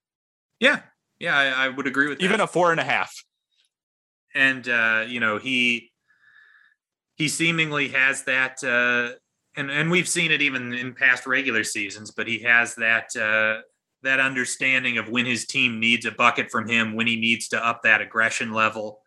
And uh, yeah, I, I just think he, I was already pretty high on him going into last season, and he confirmed a lot of what I felt about him, including through that, uh, that playoff run and nearly winning a championship. Yeah. I, he's one of my favorite players, and I feel like I'm fading myself having him a little bit lower than you, like not a much lower, but definitely a few spots. Um, I think he's part of this tier that honestly for me started at around Trae, where you can order any of the, those ten guys, however, and I'm not going to complain too much. Yeah. And again, this is probably where our, um, and, and this is going to factor into a lot of these guys, but where our guard defense and, and how much I value that differs, because yeah, I think if I had to just say on the offensive end, I'd probably say Trae Young is better than Devin Booker, but uh, you know, and slightly, I, I think Devin Booker is an excellent offensive player. Uh, but then the difference, yeah, I would say Booker's like a four out of ten, Trae Young's like a two out of ten. So yeah, that, that makes the difference for me. Yeah, for me, it's just I see offensive. I just see having that level of an offensive player as doing more for your team than being less of a weak link on defense. But you can easily make the opposite argument depending on the context. Absolutely. So let's move on then to number fourteen. Who do you have here? Oh, so this is where I had Paul George. Oh, okay. Yeah. Uh, so, so not, not too far off from you. Yeah. And we've, we've talked about him. So I'll get to my number fourteen. And this is, uh, this is one of the few guys I had in the exact same position as I did last year. And that's Rudy Gobert. I love it. Love it. You know, top ten defense unto himself. Uh, playoffs were not his fault, or at least uh, it wasn't m- mostly his fault. Uh, obviously you'd love to have him guard out on the perimeter as well as be the best rim protector of all time, basically. But then you he'd be like God. So in the meantime, well, and and frankly, I think he's pretty good guarding on the perimeter. Yeah, I think that Clippers literally. I don't think any human being on earth can stop a point blank layup and close out to a corner three. Exactly. he, like, he would have to be God. Um, and because the Jazz point of attack failed them. Uh, he was being asked to both cover for his teammates and close out to, you know, a, a piping hot Terrence Mann, who, lest we forget, scored like thirty-four points in, in, in an elimination game. Shout out Terrence Mann. I thought it was even more. I thought it was like thirty-nine. Yeah, it might have been thirty. Yeah, I just stopped paying attention after a while because I was so happy. I was just, I love the Clippers so much. Oh my gosh. But, uh, and I also love the Jazz, and I love what Gobert allows them to do, which is just stack the deck on offense, um, because he's like, I got this, guys, for defense. The best defender in the league, um, a historically great rim protector. I think that gets lost on people. This is not normal what he's able to do. It's tremendous, tremendous basketball player. Yeah, and and again, even the whole idea of, yeah, he – He not he not only helps your offense by allowing you to stack the deck, but he's such an unselfish offensive player too. He'll yeah. set hundred a hundred screens if you want him to, and he doesn't require the you know I don't I, I say the Dwight Howard post up, and even though I think Dwight Howard's gotten better at this over the last couple of years of not requiring that, but Dwight Howard of like twenty sixteen vintage of like needing five post ups a game. Or, you know, the, the best the best example of this is the Kendrick Perkins, the getting like the, the first couple of possessions post touches for Kendrick Perkins. Um, but yeah, his unselfishness on the offensive end, and and he's still got he still has great roll gravity, that vertical spacing that he provides. Uh, there there's a reason the Jazz get some of the most open looks and uh, and some of the most open corner three point looks in the entire N B A, and it's largely because of Gobert. Yeah. And it's like, it's, you know, some people might say, um, yeah, you could find that role elsewhere. You know, you could sign what's Dwight Powell doing, you know, just let him roll. But when you combine that with the best rim protector in the league and, you know, on the short list of all time, uh, yeah, you're set. So, yeah, let's, uh, let's see. We, so we, we got to your number fourteen, right? So, yep. So I will kind of, I will definitely zig where you might zag with fifteen, but I just, I have an undying respect for this player, and my number fifteen is Kyrie Irving. We are on the same page. Oh, I'm so glad. Thank you. I I just like, I think I had him in the twenties last year, and just we both, watching. We, we both did. Yeah. I believe I had him twenty and you might have had him twenty-one. Watching him play, this guy, you know, you can't, you have to have him in your top twenty. He is so good in a way that's so unique to him. And you could say, you know, he might not buoy your offense like some of the guys higher on this list, but just the way he can kind of add to your ceiling. And not that he's like this Andre Iguodala type situational ceiling raiser, but when you have that offensive backdrop around him that the Nets do, uh, he can be that in a way nobody else can, because he can, he can do things nobody else can do on the basketball court. And that has to matter at some point. Yeah. And I think both of us were having him in the twenties last year. It was much more the off court stuff, the durability issues that had us drop him. Yeah. And uh, I mean, it still is having me drop him a little bit. I think he would be even higher if it weren't for some of those issues. Like, again, he, I, I, I don't want to blame him, but uh, you know, it was a nasty ankle injury, of course. And, but it was another situation where he got hurt at a crucial time for his team. And that seems to be a thing that, that reoccurs often with him. Um, but like, if I had to pick, okay, that I know the player is healthy and it's one game, do or die situation, he might be as high as ten or eleven for me. Absolutely. Like, you'll be watching him play against the likes of like Tatum or Butler or like Paul George, and you'll just watch Kyrie do something cool and you'll be like, nah, this guy's better than that guy. Uh, but it's just, you know, it gets a little bit more interesting when you factor in, you know, durability and what, whatnot. Um, But still fifteen, number fifteen right here. I just, because I always felt like, you know, watching him closely in Boston, there was something people missed about him. You know, I felt like people were like trying to fade him his last year at Boston, where he was still very much an all N B A caliber point guard. You know, people were like, oh, is Kemba Walker better? Oh, is uh, whomever better, you know, then is this guy better?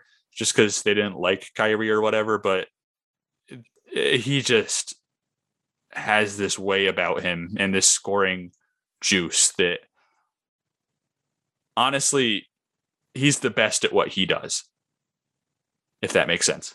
Yeah. And he's, uh, you know, you, you look at him from like the twenty sixteen finals and you say like, how can, how can someone get better from an isolation sort of scoring offensive profile? And like, he's gotten better.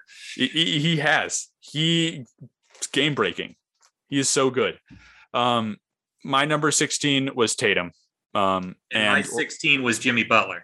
Okay. So I'm getting the vibe that we all feel pretty similarly about, you know, Tatum, Butler, and Kyrie. It's just, and Paul George for that matter. It's just, you know, maybe we like one guy more or one guy less. Uh, but I'll go to my seventeenth because I think this becomes an interesting conversation. Okay. Uh, and that one is Karl Anthony Towns. Okay, so yeah, I had uh, it's it's it's interesting because we both had had Kyrie and Karl Anthony Towns lower in the twenties, both of us last year, and uh, I was with you in terms of raising Kyrie. I'm not with you this time raising Cat. I've got him just about the same area I did, actually a couple spots lower. I just at some point I can't ignore that he's the most offensively skilled big in the league and potentially all time. And, you know, skilled is very used to credit or discredit a lot of players. Um, so maybe it's not the right word. Maybe, you know, Jokic and Embiid, since they're better players, are more skilled players. But just some of the technical abilities he has as like a shot creator on the perimeter just don't think they don't make sense to me in my head. Like a seven foot two sixty guy shouldn't be able to just like do a hesitation step back over a smaller player like that and just drain it in his face. Um, I just still, you know, and I think that's not even to mention how good of a player he is on the inside.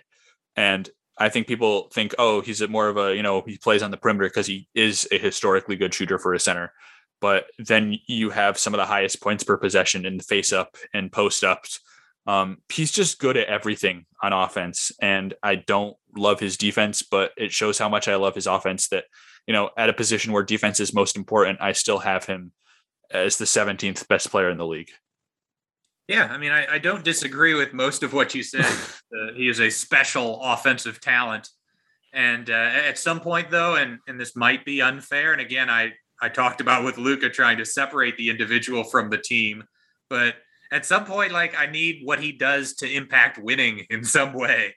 And I, I know they haven't had the greatest roster around him in, in previous years, but I think his lack of commitment to being a, a good defensive player when I, I think he's got the tools to be good, but he just has never even, he's, he hasn't even gotten to average on that end. Like, we talk about the difference in Embiid and Jokic being ginormous on the defensive end. Like, Jokic is still, I would say, a, a, a significantly better defender than Towns.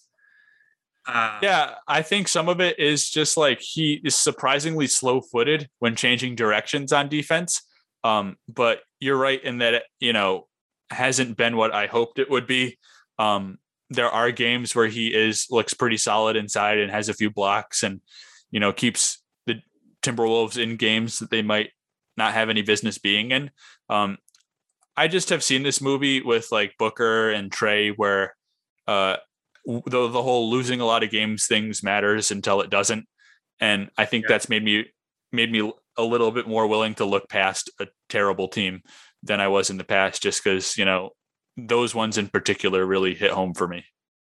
Yeah, I guess I, I also maybe am overvaluing the whole Jimmy Butler debacle and how he came in there and immediately made that team a, a playoff team, but then seemingly he was too competitive for the rest of the Minnesota Wolves players. And uh, yeah, I don't know. It's uh, it's tough, but yeah, I, I love him as an offensive player. He's uh, he's really fun to watch. I mean, I'll I'll just say it. I have him at twenty-three, so I still think okay. he's a top twenty-five player in the N B A. And yeah, I I'm not uh, at all, uh, you know, really debating too much that you've got him in the in the late teens. So my seventeen, and this is where I've moved Trae Young to. So okay, um, I like it. I like it. Yeah. So then at eighteen, this is where I have Chris Paul. I like it. Um, I had him about five or six spots lower, uh, but if he's anything like what he was last year, he should still be in the top twenty.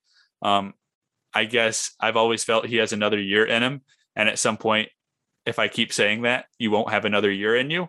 Uh, but that being said, it's not like I'm moving him out of the conversation. I just had him in like the low to mid twenties.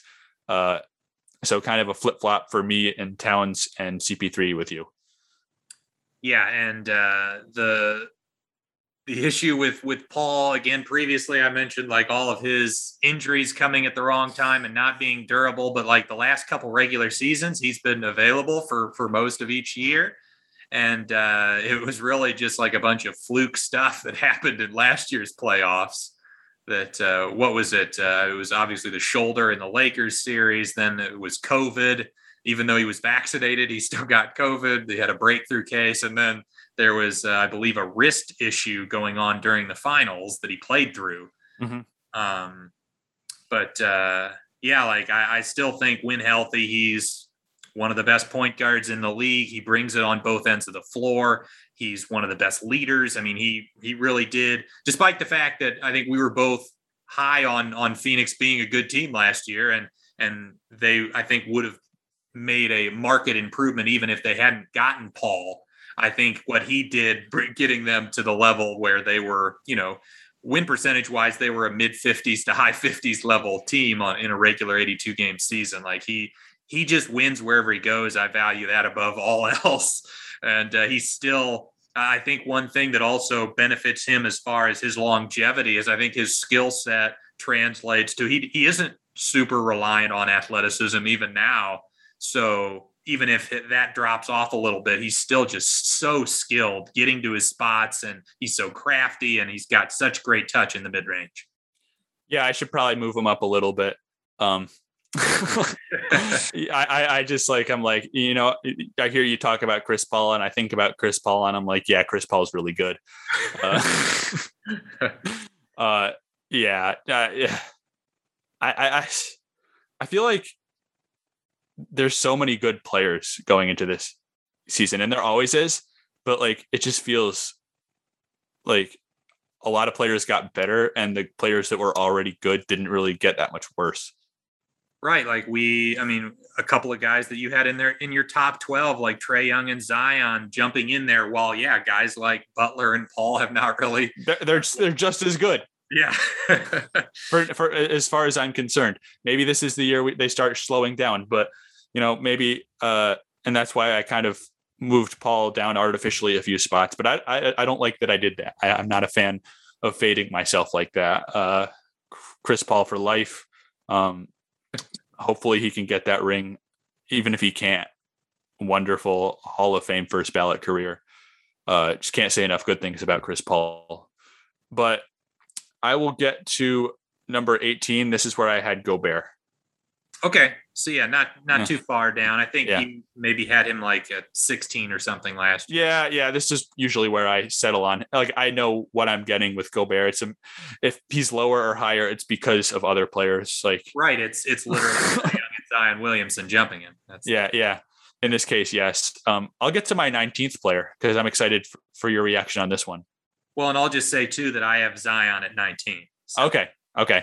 Yeah. Um, my, Number nineteen is uh is, is Bradley Beal for me.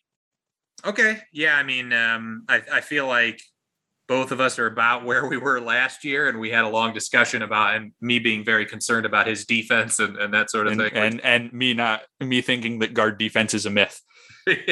Or yeah, not but quite, but yeah. A, he's a he's an unbelievable offensive talent. That's oh, right. And just Cody wrote that article about shiftability last year, and he mentioned Bradley Beal in it. So for those who didn't read it, first of all, pause this and go read it. Second of all, um, it was talking about players who can like work perfectly as a primary or a secondary or a tertiary guy and can shift up and down in creation responsibility. And Bradley Beal has balances that better than almost anybody I've seen. Maybe Kyle Lowry comes to mind with that DeRozan team um, and that Kawhi team, but like, he is able to just direct traffic in an offense without you, without, without you needing to know that he's directing the traffic, you know, as a viewer. He doesn't hold the ball for too long. He doesn't need to dribble around. He will just have a way of making everything work, even if he just quickly reverses the ball one possession because the defense is keyed in on him. But if he needs to then run a pick and roll and slow down the offense, he'll be perfectly good at doing that. He is the best example of an offensive chameleon. I think Booker is a lot like that too, which is why I had him twentieth and I flip-flop between them uh, for, for a while. And, you know, like you kind of almost want to make me, me to move Booker up a little bit because you could still have another leap in him being only like twenty-four. Right. But regarding Beal, it's like, I, well, like, I, I don't know how else to describe it. He'll just make anything. He'll fit into anything. He'll make almost any situation work. Yeah. Um, he's, uh, I, I love what you said about the whole, yeah, he can, he can be somebody that acts in like the, the Paul George role when, when he played with Westbrook, where he runs off of screens. And that's what you saw a lot of, of Beal doing last year with, with Russ. Um, and, uh, you know, but yeah, he can, he's also improved dramatically with his, his own off the dribble game, pick and roll game. I still feel like, you know, as good as he is as an offensive player, like, um, you know, I still have, and, and maybe this is unfounded, but I still have concerns like, okay, if he's your best offensive guy, like how good is your team's offense with just average teammates, you know, or, you know, average expected supporting cast around him. Um, and then like, yeah, I, I think as a, as a number two, I think he's excellent on the offensive end, but then he's also not providing as much defensive value for what you would hope to be your second best player. So that's again, where we, we differ a little bit, but yeah, I, I agree completely with everything you're saying about his, his offensive game. He's, he's fantastic. And he's put together a couple of amazing years, the last couple of, and uh, you know, not too many people have been, have been watching. I guess what I would say to that is he, his value over replacement for like number two options is just astronomical for me, because invariably you will need your second option to be the primary option. Sometimes for large stints, some especially in playoff series, which Beal hasn't really had the fortune of getting too deep into. But just from a theoretical perspective, uh, just having that release valve, it's almost like C J McCollum-esque, but I think he's better at everything that C J does for the Blazers. Um, and I think at this point, I don't know what a number two option is, um, in the terms of like, is Jaylen Brown a number two option? Is Brandon Ingram another number two option? Uh, I still don't know with those guys. I think you have to have some primary D N A to be a surefire number two option with how good these offenses are getting. And Beal is like the perfect example of that. So I guess that's where I'm at, where he is so good at being a number two option in a way that makes a meaningful difference over the average number two option.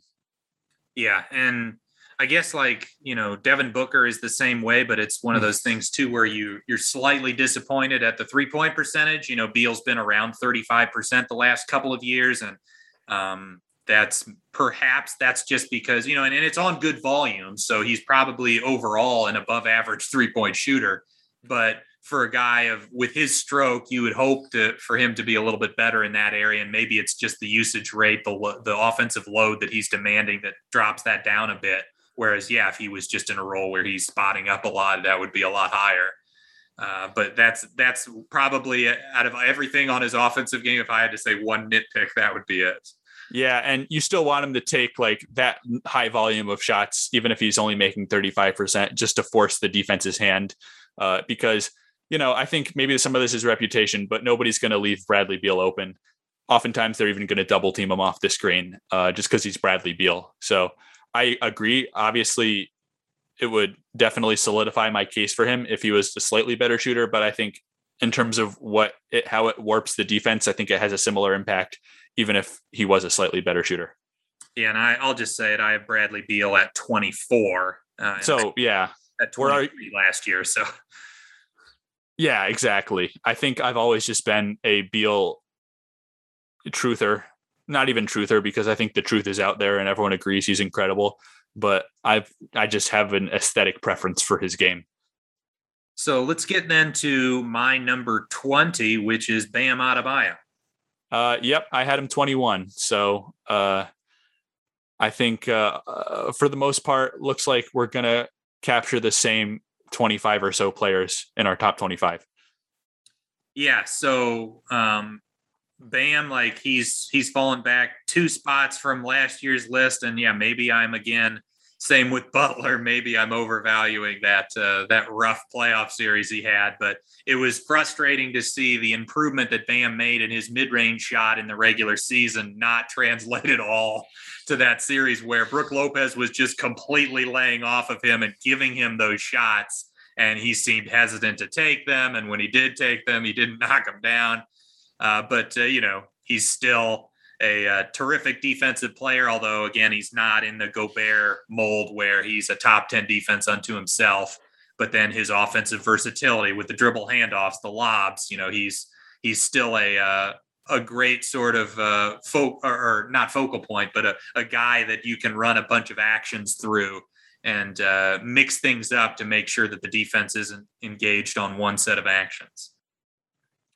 Yeah, I think uh, I probably I think I had Bam in the high teens as well. And, you know, I think it was really easy to fall in love with him after the Celtics series. And I think a lot of the reasons I liked him then are still true. But looking back, that was like the perfect series for him to be amazing because the Celtics were undersized and relied on scrambling a lot. And the one thing you can't deal with if you're that team is a elite D H O operator who's also an elite rim runner who can make all the passes, who, you know, can switch one through five on defense. Like actually everyone says some players can. Bam can actually do that. Yeah. Uh, that's the one archetype that you just have no answer for is the Celtics. They hard countered with Bam and the series was over in six. Um, now I still think that in that context, Bam will look equally as good. Uh, but perhaps it's, you know, there are situations where he is still extremely valuable, but maybe not quite, you know, that, you know, all N B A caliber against some teams and like the Bucks, for example, where they're just content to sag off him and make them make him win with, uh, you know, mid-range jumpers and bother him with size. Yeah, it's um, again, yeah, that's why like I'm I'm I'm worried about overrating one specific series enough, because yeah, it can be very matchup dependent. And it seems like yeah, if, if any team was going to defend the likes of Bam and Butler well, it would be the Milwaukee Bucks. Um, so I, you know, when I was first going over at my rough drafts, I probably had Bam and Butler even lower than I finally ended up with them. And I put them back up thinking like, yeah, calm down. Don't overrate it too much. But, and um, if that shot comes along, he'll skyrocket up this list. Cause that's the one thing, you know, one way you can kind of, uh, neutralize a little bit of his game is just, you know, as soon as you, and obviously he can still be a devastating roll man and passer, but does really make it easier if you can just give him a little cushion in that mid range and he can't punish you. Right. And yeah, like to me, it's, it's two things for him. If he can, you know, and, and he, again, he, he did develop the mid range during the regular season. You would hope he continues on that. And, and you would hope after a couple of years that confidence is just ingrained. And even in the playoffs, he's, he's got the confidence to take and make those shots. But then it, defensively, yeah, his his biggest weakness, I would say, is he's still not that elite rim protector. Yes, he's a great switch defender, but still not uh, not that uh, rim presence that you would hope he would be. But he's still incredibly young.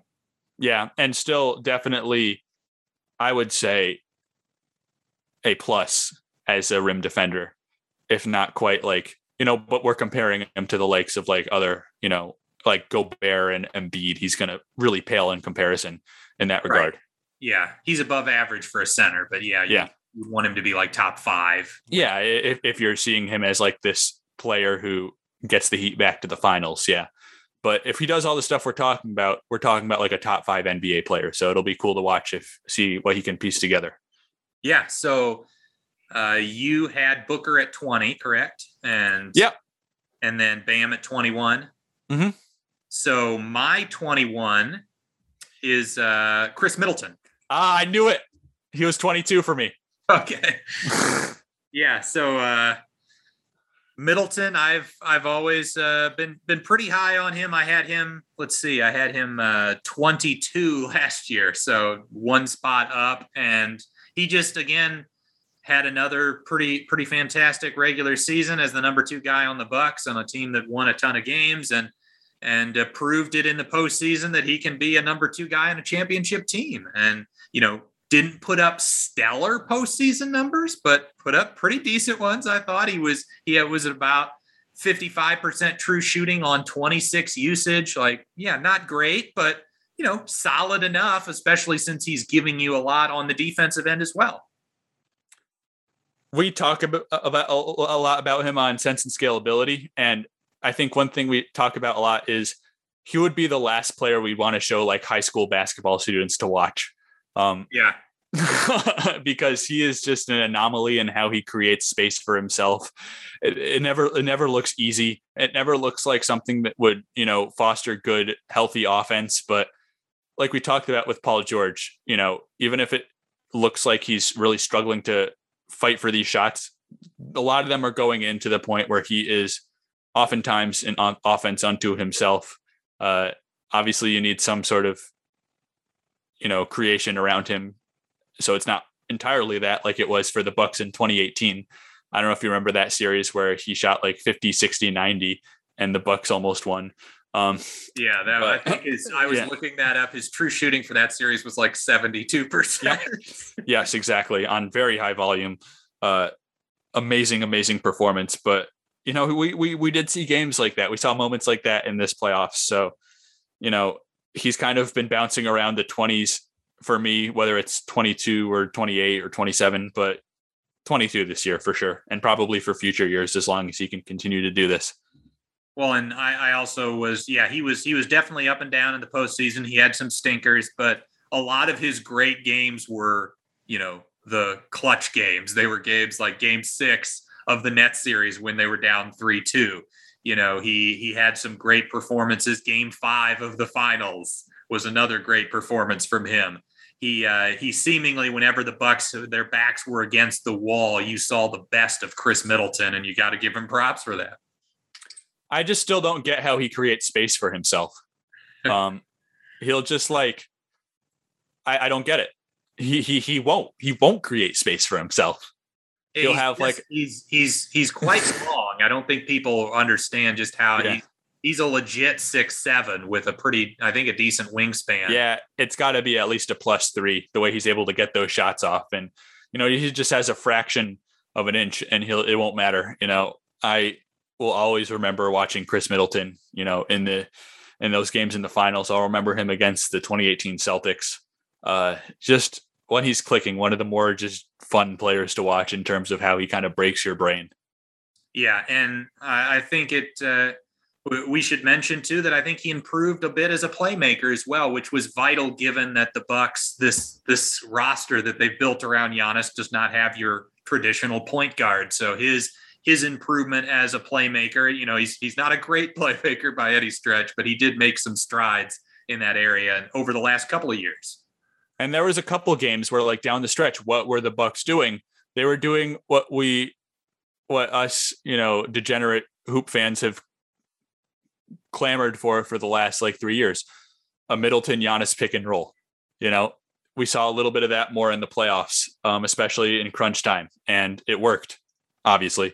Uh, and that is something they had leaned on in previous regular seasons, but you didn't quite see it as much in the playoffs. And so they trusted Middleton to kind of take the mantle with that in the postseason, which was cool to see. Absolutely. So yeah, we're, we're through twenty-one on each of our lists. So my number twenty-two, we'll get to that first, because this, uh, I don't know if this will surprise you. Uh, I had him literally as my number thirty guy last year, but I've got Donovan Mitchell here. Oh, yeah, I, I have him a couple spots lower, but that doesn't surprise me. Yeah, so, I mean, I, I'm still in the camp of Rudy Gobert is the best player on the Utah Jazz, but what Mitchell has done with his offensive game, you know, can't go unnoticed. He has really developed into a pretty deadly off-the-dribble three-point shooter, which has made him a, a pretty, like, you know, not a great number one option. He's not a Trae Young, but a pretty darn good number one option on an elite offense. And, uh, you know, he's, he's not giving you a ton defensively, but he's not terrible there either. Uh, so, so yeah, I think this is a pretty fair place to put him, right around the, you know, right inside that top twenty-five.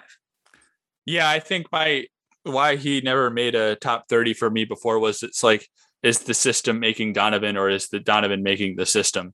And obviously the Jazz have a ton of motion offense outside of him, but it's gotten undeniable to the point where this team runs off his shot creation in a large way. Um, it's not like you could just put in any kind of scoring type guard and expect a similar result. Uh, he is a special player. He has made huge strides as a passer in the last year or so. Um, I had a lot of fun watching him, which I kind of really enjoyed his rookie year. And then I think I set the bar too high for him and was kind of meh about him the yeah. following years. But I felt like it was just the vibes around that Jazz team, the way he was making those, like, you know, crazy wrist strength passes that he only can do because he played baseball so much. Um, just the two foot gathers, the one foot leaps, the wrong foot layups, um, everything that makes Donovan Mitchell, Donovan Mitchell really clicked for me this year. And just a great year from him, solidified himself as an all-star caliber player for me. Um, and that's why I have him not too far down from you. Yeah. And, and similar to Middleton, I think he's made small strides as a passer over the last couple of years. And, you know, I, I contemplated putting Mitchell uh, ahead of Middleton. And, you know, part of my thought process was, was, you know, well, what if you just put Donovan Mitchell on the Bucks? Like, would they be a better offensive team? And I think it's it's possible that they would be. Um, now, I, I, the reason I ended up putting Middleton just slightly above, and again, this is, uh, you know, very close decision, but like just his versatility defensively, he's a little bit, a little bit longer. He can guard more positions. But um, yeah, I, I've been really impressed with w- what Mitchell has done. And you know, I think in a couple of years, or maybe even in, within the next one or two seasons, he could be he could become the the Jazz best player. That's a really interesting question about Mitchell and the Bucks. I think it changes the geometry of their offense in a meaningful way. But that's the funny thing about Chris Middleton is he doesn't really like warp the defense in like the way some of these primary creators do, but he still is so productive within his offensive footprint, even if it's not that of like an all-star. You know, you don't, the things that Chris Middleton does, you don't associate with superstardom or all-stardom. Uh, I think P D Webb put it best when he said Middleton's like a confluence of low leverage skills that all work together to make high leverage skills. Like nothing he does is, he doesn't do all-star stuff, but he just produces at an all-star level because he's so good at those things you associate with like lesser players. Yeah, I would say the one thing Middleton does better than probably, you know, ninety-eight percent of the league is just hitting contested mid-range. Yeah, that, that that's that's really it. That's his elite skill. And that's why his path to all-stardom is so hard to follow for anybody. I don't really listen to any draft comps. Like, you know, who is it this year? Like Moses Moody. Like, yes, I really, really liked him as a prospect. No, I don't think he will be Chris Middleton because I don't think anybody's Chris Middleton. I think that's just such a rare occurrence that somebody is that good at those types of shots. Right. So we've gotten through twenty-two for me. So who's your number twenty-two? Uh, so that will be Middleton for me, but okay. Number twenty-three is Draymond Green. Okay. I love it. So, um, this is twenty-three is where I had Carl Anthony Towns. Okay. And, uh, when we, when we were talking before we started recording, I mentioned that it was really like the, the last spot that I was struggling with on my list, and I'll just spoil it now. My number thirty is Draymond Green. So I, well, I, I got him in my list, but I'm, I'm happy to see that you're even higher on him. I, uh, I'm glad you included him. I think something clicked with me last year where he is not the defensive stabilizer that Rudy Gobert is, but if you put a, l- a bunch of rangy athletic wings around him, he can have that type of effect where he is the defensive organizer. He, I think Andrew Wiggins deserves a ton of credit for how he played last year, but I think his job was made easier by, you know, having Draymond on the back line, just like making sense of that defense. Like it was the first time Wiggins got to play in a coherent defense. Uh, Juan Toscano Anderson coming out of nowhere, um, becoming another, you know, great backline rotator, uh, another great kind of Draymond type short roll creator. Uh, you even had Kelly Oubre have moments for them. I know he's not part of the team anymore, and I don't think it was a great fit, but you know, that type of player, when in a scheme with Draymond, will look, will have opportunities to look really good on defense. So is he doing it all himself the way Gobert is? No, but you give him the specific archetypes he needs, and he will elevate that team to a good defense. Absolutely. Yeah. And I, we both, like, I, I think I ended up, I, I brought up the question last year, should I have Draymond or Donovan Mitchell as my number thirty on my list? And uh, ended up picking Mitchell. So I technically had Draymond as like number thirty-one last year. Um, but that was coming off a season where Steph got hurt and Draymond really seemingly kind of threw in the towel, wasn't really trying that hard. But we saw last regular season, and we, we all know how great of a postseason defender Draymond Green is, but he showed last year when he's committed, he's still a guy that, We we talk about Rudy Gobert being a top ten defense unto himself. I think Draymond might be like a top fifteen defense unto himself. Yep. And like I said, when you get him like long wings, he can be a top ten defense with that context, which, you know, he can elevate a Wiggins or a Toscano Anderson, like I said. And like I said, those players deserve credit, but it gets a lot easier with Draymond on the court. The reason I'm probably a little bit lower and I have him just making the top thirty is the offense dipped even more last year. Yeah, that's true. Uh, you know, the there are major concerns about his ability to even finish around the basket now. Uh, his shot has completely deserted him. And, uh, you know, he's still got the ball handling, the passing, all of that stuff. And his ability to play the five on defense allows him to play the five on offense, which is helpful because as a four on offense, he's legitimately bad. Uh, as a five on offense, you know, with with his versatility, I guess he could probably get to average on that end.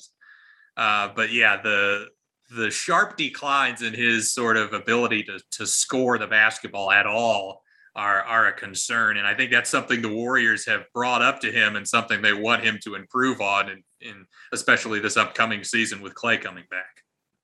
And that's why I liked them stocking up, and they didn't really stock up on long wings, but in theory, that's why I like them to do that, because it becomes easier to play Draymond at the five and have the necessary rim protection when you have that secondary rim protection. You have that backline help from, you know, the four, whoever he is.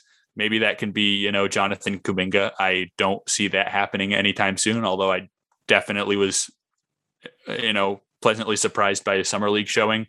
Uh, it is kind of funny that they took the raw guy again after maybe it didn't seem like James Wiseman was the best pick, in my opinion.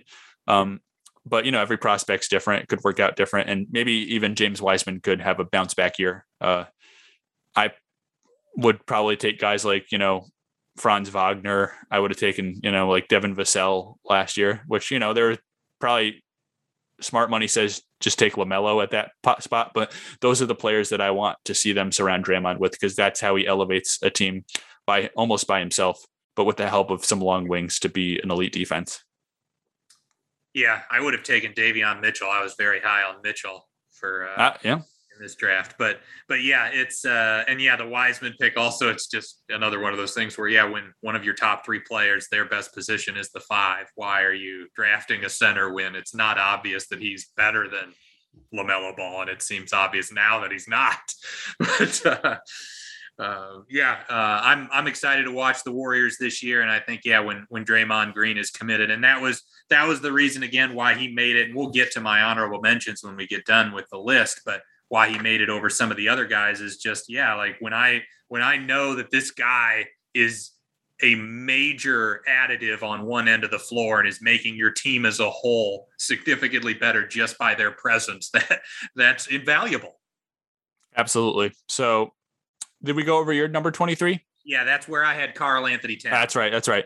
So I had Chris Paul at twenty-four. And uh, I had Bradley Beal at twenty-four. Okay. Uh, twenty-five. It sounds like I might be higher on him than you this season. I had Kyle Lowry. So I have Lowry at twenty-six. Okay. So really not pretty close. Uh, for me, it's just buying his, you know, I think Kyle Lowry gets glorified as like this do all the little things point guard, which is exactly what he is, but he's also a historically good off the dribble shooter for a point guard and kind of has been for his entire Raptors tenure, even last year. And I think that's what the Heat have been lacking, is just a guy who makes you pick your poison at the level of the screen in a pick and roll. Dragic was kind of that, but honestly, if he's more of like a mid-range and in type shot creator. He can shoot the three, but he doesn't really have that off the dribble three the way a guy like Lowry does. So not only is Lowry still going to be good at that, in my opinion, but it's going to open up a lot of what the Heat do with second side actions, with Bam rolling to the rim, um, short roll creation, et cetera, in a way that like you kind of see with Duncan Robinson, but that's more of like a D H O, it's not quite as easy to get into as just a simple spread pick and roll. So I think Kyle Lowry will easily add a important new dimension to their offense, and one they clearly lacked last year. Yeah, I find that that's an interesting argument. I would counter by saying that what Dragic was able to do with the dribble handoff game at the elbows with Bam, where Dragic catches it going left, he can throw, he can put up that little floater off the glass or throw the lob to Bam. Like those actions in confined areas, being able to threaten the rim and really force that help defender to get all the way under the basket was what opened up a lot of stuff. But yeah, I, I completely agree that the off the dribble three can, can do some things as well. I, I'm just very worried about Miami having P J Tucker, Butler, and Bam out there. And it's just like, okay, if you throw two at Lowry, what are the, what are the Heat getting at that point? Um, That's a good point. They, they really, man, Jay Crowder was fantastic for them. Yeah. And we look, we try to, you know, Mister Potato Head back, like the things that made them work. Uh, and I think Lowry is a good analog to Dragic in terms of like that, you know, initial dent maker, but they haven't found a replacement for Jay Crowder. And maybe that's a lower leverage position, but I think it's super important. And they just haven't found a replacement for Jay Crowder. Uh, yeah, I completely agree. And yeah, as far as as far as Lowry, you know, uh, I've I've always loved Kyle Lowry, as you know. I had him nineteen last year, so I've dropped him seven spots in part because I I think he was slightly worse last year, and you could say maybe that's due to the Tampa situation and all of that chaos, the COVID stuff. Um, but also, I think he's what thirty-five now or close to that.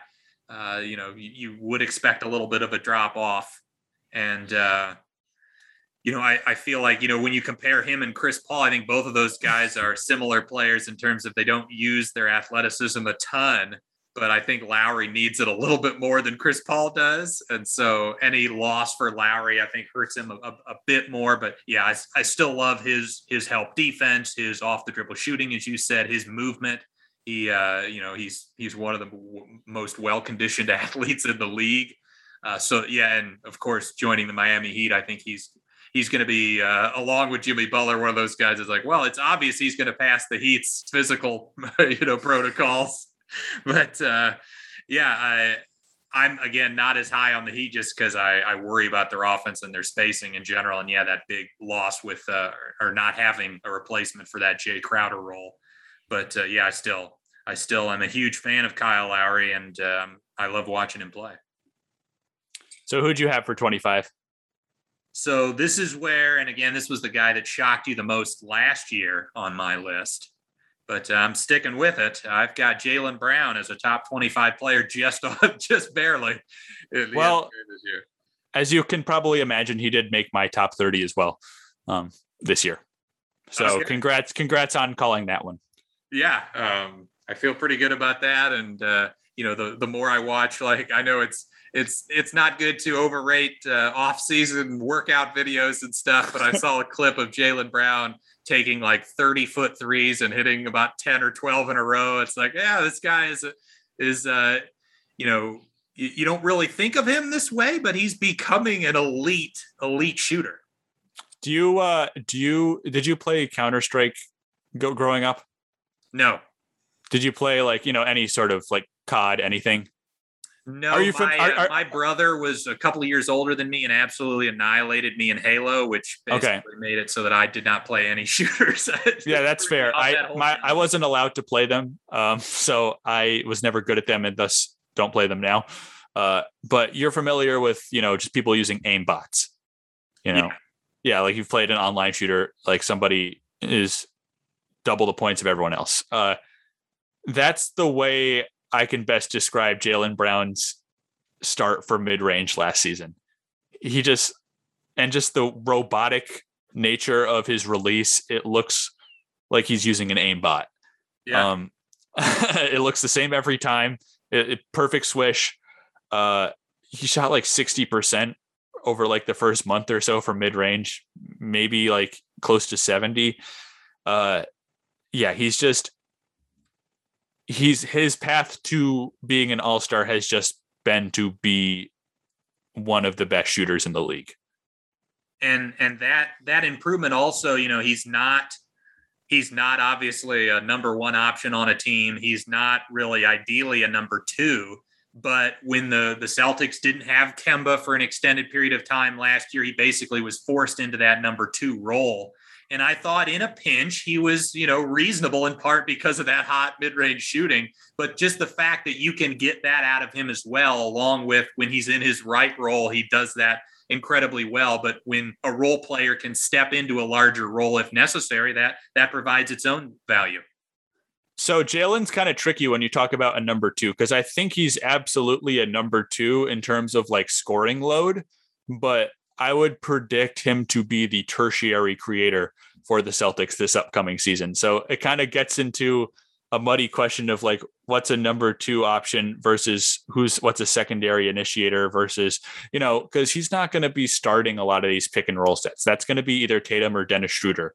He's not going to be like the first option on these, like, you know, pistol actions or dribble handoffs. I mean, he definitely for dribble handoffs. Expecting Schroeder to start. Yes. Okay. And he might not, but I really think that he will be an important like straw that stirs the drink. Obviously, there are better straws. You know, he's not like one of those bendy straws that you got from friendlies growing up that changes color when you drink through it. But he is a straw that stirs the drink And I still think a guy who can get two feet in the paint will be extremely vital um, for the Celtics offense, because I don't know if they have a guy who can consistently do that. Otherwise, even Tatum, kind of, that's not his M O. Um, so, but that being said, Jalen will be the second leading scorer. You know, he will be, have the second highest offensive workload. Um, so it's kind of a very nebulous question of, is Jalen a number two or not? But in some cases he is, and in some ways he's not quite. You know, what I was saying Bradley Beal was as a number two in terms of, you know, he it requires a different application where you can't just say, okay, Jalen, Jason Tatum's going to sit, let's run ten straight pick and rolls and get good offense. It's going to be a little different than that. But, you know, oftentimes reducing players to these archetypes is helpful until it isn't. And you can find ways to incorporate Jalen Brown's skill set and just appreciate who he is as a player. Yeah, we've we've done about one hundred eighty-five or so episodes of Dunkin' Dynasty. This is the first Friendlies reference we've gotten on. I appreciate that was a that was a big part of my childhood. yeah, um, the uh, but yeah the the the comment about his his sort of role, I think, yeah, it's it's it's tough to it's tough to nail down. But yeah, I just think whatever whatever you want to call it, yeah. He does it well. At, at, um, at some point, he's just a good basketball player. Exactly. Uh, so, so yeah, so I had Brown at, at number twenty-five. I mentioned Kyle Lowry was at twenty-six. Who did you have there? So that's where I had Donovan Mitchell at twenty-six. Okay. So we're, th- I'm, I'm really interested to, for your thoughts on my number twenty-seven. Okay. Yeah. This was kind of a late addition, and I realized that I couldn't deny this for any longer. Yeah. My me. number twenty, Shai Gilgeous-Alexander. I had him at twenty-eight. Yes. Yes. Garrett, let's go. Yeah, I mean, and frankly, you know, if it w- if it was a larger sample size than thirty-five games, I might have had him higher. He had an enormous creation burden and put up fifty, forty, ninety, basically. Yeah. The only question is, can he sustain that level of accuracy? Um, even if he doesn't, he still should be around this range with like continued improvement as a playmaker for others, which we definitely saw last year. Like, it's like we talked about with like Karl Anthony Towns, like at some point, you know, with like, and like with Booker and Trae, it's like at some point, you know, we underrate these guys just because their team are, isn't winning, and everything he does suggested he could be like a part of a winning team. And then, you know, once it happens, you're like, you know, he skyrockets up everyone's ra- rating. So why not just like put him here now, because we both think he's this caliber of a player already. Yeah. And and you said it, like the numbers he put up last year, even if that's a, a, if he drops off a bit, he's still, yeah, he's still a top it, thirty guy. That's how yeah. good his his performance was. Yeah, my my only reservations being, yeah, the small sample, thirty-five games. Plus, you know, I wasn't overwhelmed by his playoff performance, but again, that was, you know, he's he's a different player now. So yeah, like, I really didn't like him uh, in that playoffs. Um, And I definitely dropped him way too low in my personal rankings. So I think this is where he belongs now. I kind of have reset that, a lot of that. It's just thinking about what he does do well and seeing it in much greater capacity this year. So yeah, you had him twenty-seven, I had him twenty-eight. You want to hear my twenty-seven now? Yes. Drew Holiday. Uh, honorable mention for me, and one of the hardest cuts. Okay. So, I mean, he was not as good offensively as I was hoping he would be for that, for that Bucks team, but he had that huge game five performance on the offensive end. He had moments, of course, he had that, uh, that spinning lay in and in that, uh, that Nets series that was just a huge play. So he, he hit big shots down the stretch offensively. Despite some of his shooting struggles, he seemingly never lost confidence in his offensive game. And boy, oh boy, defensively, that guy was just a monster. Yeah, I talk about devaluing guard defense. In some cases, it's impossible to. Like, point of attack defense, for the most part, doesn't move the needle that much for me unless it's the best of the best. And Drew Holiday, that was some of the best point of attack defensive showcases I've ever seen, um, between the Hawks series and especially the Sun series. Um, I think that maybe I'm underrating him because I, like I said, I expected more from him offensively than we saw in the playoffs. Uh, he absolutely, you know, with another good year or even a good week, if I just watch Drew Holiday again and remind myself how much I love him, he could move right back into the top thirty. I believe I had him in the twenties last year.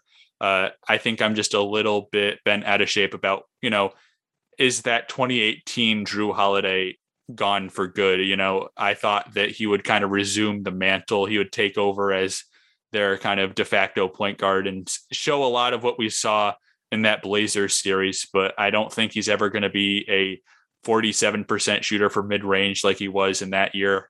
Um, that doesn't mean that he's not still justifiably around this range. Yeah. Um, the, I guess the, the counter argument to that could be that, like, and, and we've talked about this in the past about championship teams and how, you know, that takes some pressure off of you once you've won, once you've won it and you've got that confidence, you've got that swagger, that knowledge of the battles and, and what you've been through. Maybe that like frees Holiday up and, and some of, some of the, the playoff struggles at times did feel like jitters or just like, you know, not quite trusting his shot at moments. Um, but, uh, you know, I'm, I'm, I'm actually contradicting myself because I said it. He didn't. He he never lost confidence. But yeah, well, at, at the end of games, he never he didn't lose confidence. I guess yeah. there, were, there were moments like in the second and third quarters of random playoff games where it felt like, oh, he he just like alligator armed that jump shot and it airballed by four it, feet. It, it did seem like he was just making he was missing a lot of head scratchers. Um, and I still have this ton of respect for him. Uh, so I'll just say that, you know, Jaylen Brown's twenty-nine. Shai Gilgeous-Alexander is twenty-seven. twenty-eight and thirty are both guys who I think right now, based on what we've seen, are not better than Drew Holiday, but they're two guys that I'm kind of calling my shot as, you know, kind of making a leap this year. Okay. So, so yeah, let's, let's hear one of them. Cause yeah, we all right. twenty-eight for me. So, so twenty-eight for me. And, you know, this won't have to be that big of a leap because he was an already an all-star last year, but that's Zach LaVine. And You've added you added Vooch, who is, you know, a playmaking big who can stretch it a little bit. You have an elite play connector in Lonzo Ball who can take all the tough point of attack assignments. And DeRozan, for, you know, we've kind of talked about him as like a borderline guy, and I don't think he's on this list for me, but he does get two feet in the paint and create advantages and find openings. Um, you surround him with all of that. It just seems like the perfect environment for Zach LaVine to thrive. And what does that mean? It means, you know, running some pick and roll, but not being an every down back like he's had to be in the past.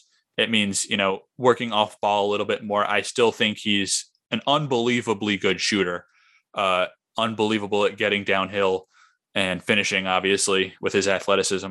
And so I just think that if they can do this right, this will be Zach LaVine in his best form. And he could put up some like ridiculous numbers on ridiculous efficiency. And we could be talking about this season for a while. It's like, oh, remember when they just, everything clicked for the Bulls and Zach LaVine looked amazing. And, you know, who knows if they'll be able to sustain this. Some of the guys are a little older, but I think they have a really wonderful opportunity on offense. Uh, LaVine especially. Yeah. So he was one of my toughest cuts. So I, I did like my honorable mentions in tiers. I had five guys that I thought were the toughest cuts, and he was amongst those five. So I'm pretty close. Uh, yeah, he's he's become an unbelievable offensive piece. Uh, and again, I think our just our differences in valuing guard defense, like why I have Drew Holiday at the top yeah. thirty, maybe, and why I don't have Zach LaVine is, you know, he's he's still to me. And I will say he he looked better defensively in the U S A setting than he has with Chicago. And, you know, um, when I was doing the tiers with Justin Matcham, he he brought up the idea that, you know, with with less of an offensive load with DeRozan there, maybe that allows him to put a little bit more effort into defense and being a little bit better there. But All all signs and all of the advanced statistics still point to him being an incredibly lousy defensive player. And that's fair. And one I, I, and another thing about the offense, I kind of buried the lead. He became a really good passer last year, which, okay, maybe not like really good, but like serviceable if you're going to run a lot of pick and rolls through him. Like, I don't see that as a major weakness in his game. The ball was leaving his hands really early. He was hitting the roll man. Um, and I think that that points to, you know, being able to adapt to a slightly different role. And I also think maybe, you know, we could see a little bit more defensive awareness uh, and uh, with a little bit more energy dedicated to that end. Uh, obviously, it doesn't like work like all of a sudden you become a better passer and then you become a better defender. Sometimes they are related, but like the connection can take a little bit of time. Um, it is something I believe that, you know, offensive and defensive awareness can translate, but to, to, to the other end of the court. But, you know, it's not a given. And definitely not still known for his defense. I think that's going to be an issue for the Bulls in general. Uh, but at least, you know, if they're going to play an over and drop, they have a guy who can actually do the over part in Lonzo Ball now, which is something they haven't had for a while. Uh, yeah, I'm just excited to watch them, I guess, in, in so few words. Uh, so yeah, who I, is your... I, t- I just had one more comment about Levine before we... Oh, yeah, sure, sure, sure. Um, the the... you mentioning his improvement in his passing, and yeah, he's made, again, similar to a Donovan Mitchell, a Chris Middleton, he's, he's slowly made incremental steps as a passer. I also think a big thing with him as a passer is just the idea that he's so athletic, he can get his shot off whenever he wants. And it's just a matter of like finding that balance of when I should just pull up versus make the, make the feed. It really does. Like basketball looks very easy for him. Yeah. Uh, I don't know how else to say. I think that's the best way to put it. Um, so did we go over your number twenty-eight? Yeah, that was Shai Gilgeous-Alexander. Okay, that's right. So twenty-nine was Jalen for me. We already went over him. Okay, so my number twenty-nine is a guy that uh, I think we've both had on our lists for the last few years, but it sounds like you might not this time around. Pascal Uh-oh. Siakam. Yeah, I didn't have him on my list. Um, and he was like a rung below my honorable mentions. Uh, but yeah, I just, maybe I'm just have Raptors fatigue, but I just want him to be in the role he was two years ago. Again, I miss third option Pascal Siakam so much. Yeah. And I think I'm also hanging on to the idea that like his struggles in the bubble were largely predicated on the fact that he didn't get to touch a basketball for four months prior to going to Orlando. And then last year there was so much weirdness with with COVID and the Tampa setting, so I'm almost like giving him an asterisk for the last year and a half, which that's fair. I probably should do the same. it, maybe it's maybe it's way too generous, but uh, I I still really like what he does on both ends of the floor, and uh, I'm I'm sort of anticipating a, a bit of a bounce back year for him. I, I would really like that, honestly. I think just watching him play, he's still definitely a top forty-ish player for me, but I only, I kept my honorable mentions like very short. I only had like five or six guys because I wanted to really stress that these guys, I really strongly considered all of them at one point. Um, and I think I was always kind of like in that Siakam's probably more in the top forty-ish range for me mindset. Uh, yeah, that's, I think we'll just have to see, you know, I'm looking forward to watching him play. I don't love the Raptors stylistically. Uh, their offense gets really sludgy for my preference. I'm I'm a I'm a beautiful game type of guy. Yeah. But you know, I'll have to check in on Siakam for sure. Yeah, the Raptors are much more like if you appreciate the the defensive uh, highlights, that's what you yeah. watch the Raptors for. Uh, yeah, which is why I don't. um, so so we already mentioned that my number thirty was Draymond Green. So let's hear who you have as your last spot on the list. All right. I have Brandon Ingram. Okay. So again, I mentioned I had three tiers of honorable mentions. He was in my third tier of, of honorable mentions, but uh, I yeah, get I, that. I, I, I get it as well. Having him up here. Yeah. I just think he's due for like, there's something bubbling under the surface there. Just when you look at his usage rate, Uh, only a few other guys are like, you know, putting up that level of efficiency on like a twenty-nine percent usage rate. So this is the message that my friend Michael sent me. For forwards that played at least a thousand minutes, his usage is high, only behind Durant, Paul George, Tatum, Kawhi, and DeRozan. And then he's in the seventieth percentile for all forwards per points per shot attempt. And then ninety-second percentile for assist percentage for all forwards, middle of the pack with turnovers, uh, ninety-second percentile in team points per possession. And then if you look at, you know, forwards and wings that play meaningful minutes and high usage under twenty-seven or twenty-seven and under, he's in that top tier with like Tatum, Devin Booker, Jaylen Brown, and Zach Levine, with Doncic in his own tier. So the idea is like there is an exoskeleton of a really, really good offensive player here. There's a lot of reasons why it might not work. Mainly, he's still not the best with the ball in terms of his handle. Uh, he's a budding passer. I think you're seeing a, a, a few like, you know, basic pick and roll reads really solidify themselves for him, and he can get pushed off his spot I mean, easily. Uh, what I think saves some of that is he is a deadly mid-range shooter. Uh, when you look at, you know, last season, he shot forty-seven percent on all middies. Um, and just if he can create, have more space with Devontae Graham there now, uh, if he can just get in those situations where he's running a pick and roll with Jonas or with Zion, and he gets into that like elbow area and they have to like step up and guard that, or, you know, let him have it. You know, I just think that there's a way for his offense to look a lot healthier than it did in the past. And I'm just kind of, you know, I've always been kind of skeptical of like, what is, does he actually lead to winning, et cetera. And you could say like, shouldn't the Pelicans be better if I'm saying they have a, the twelfth best and the thirtieth best player in the league next year?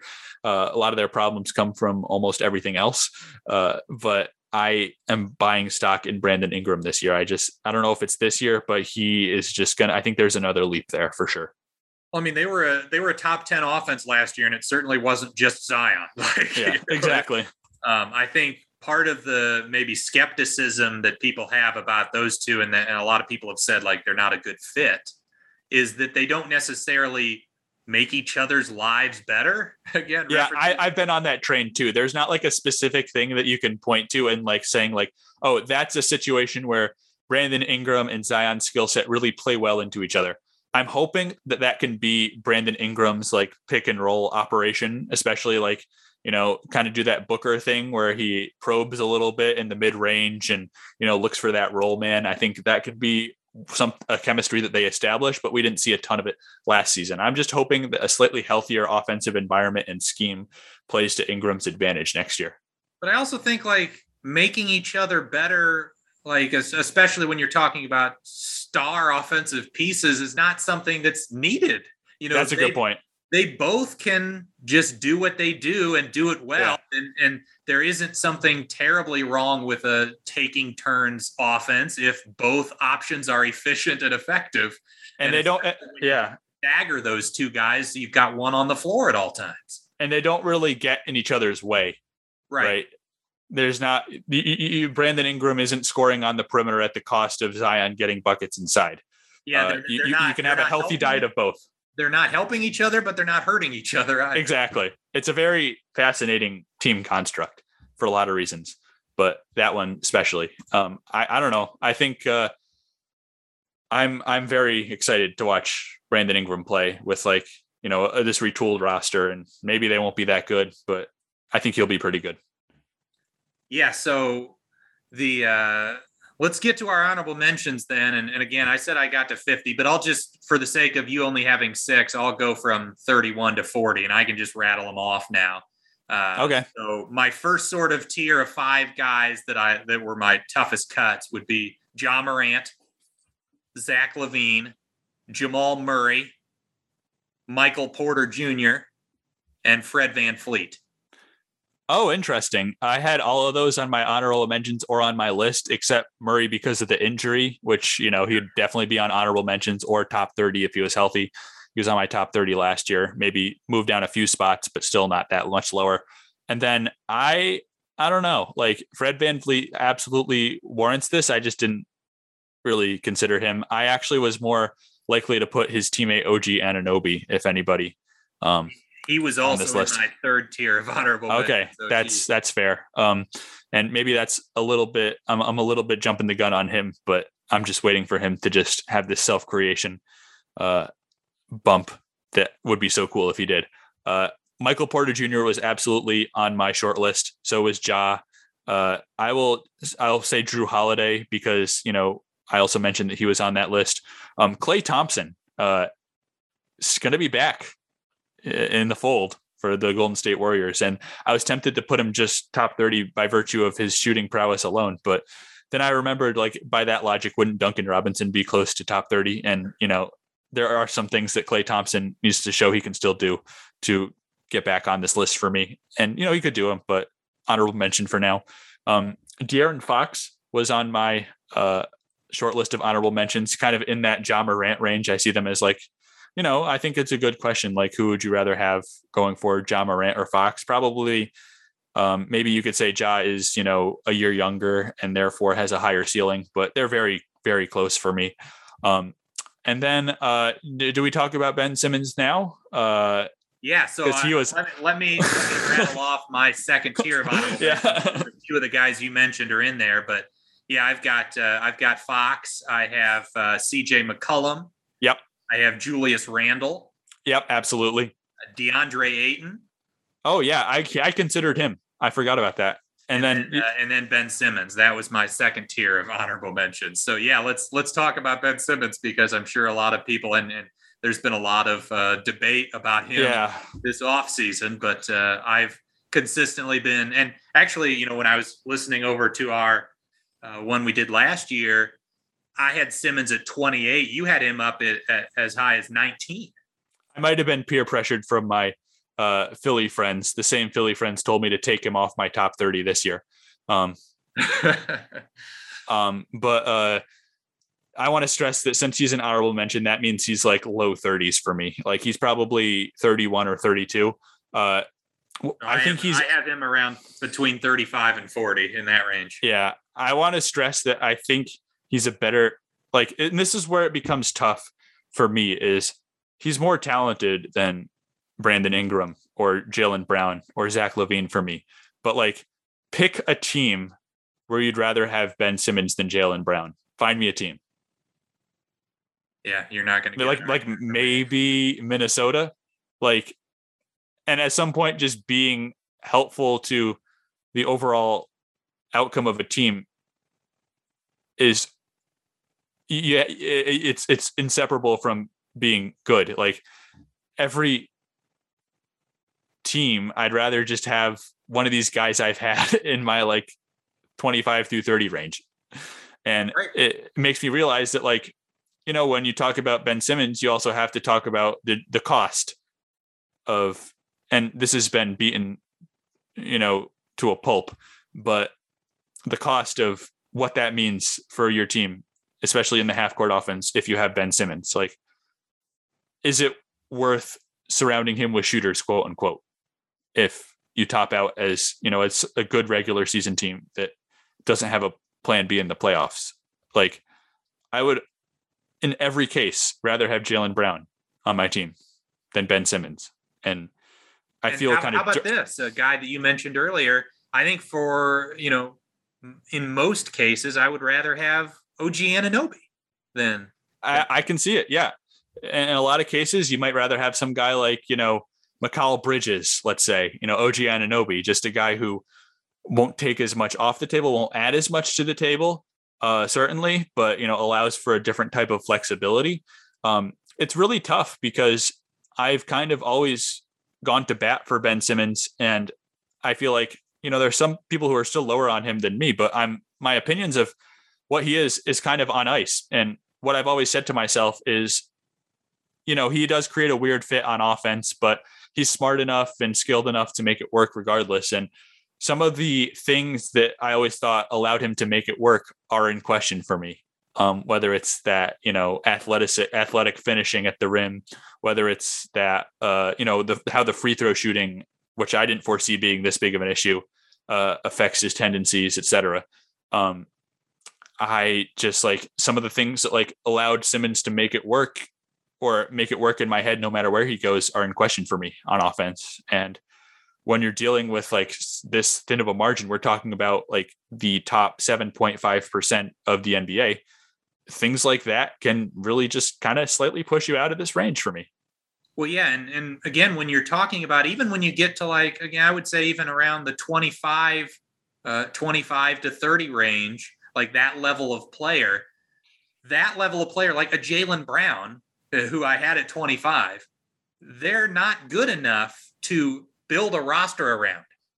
And so right. that's, that's the huge issue with Simmons is like, yeah, sure. Like, could he thrive in a half court setting with a perfect environment? Yes.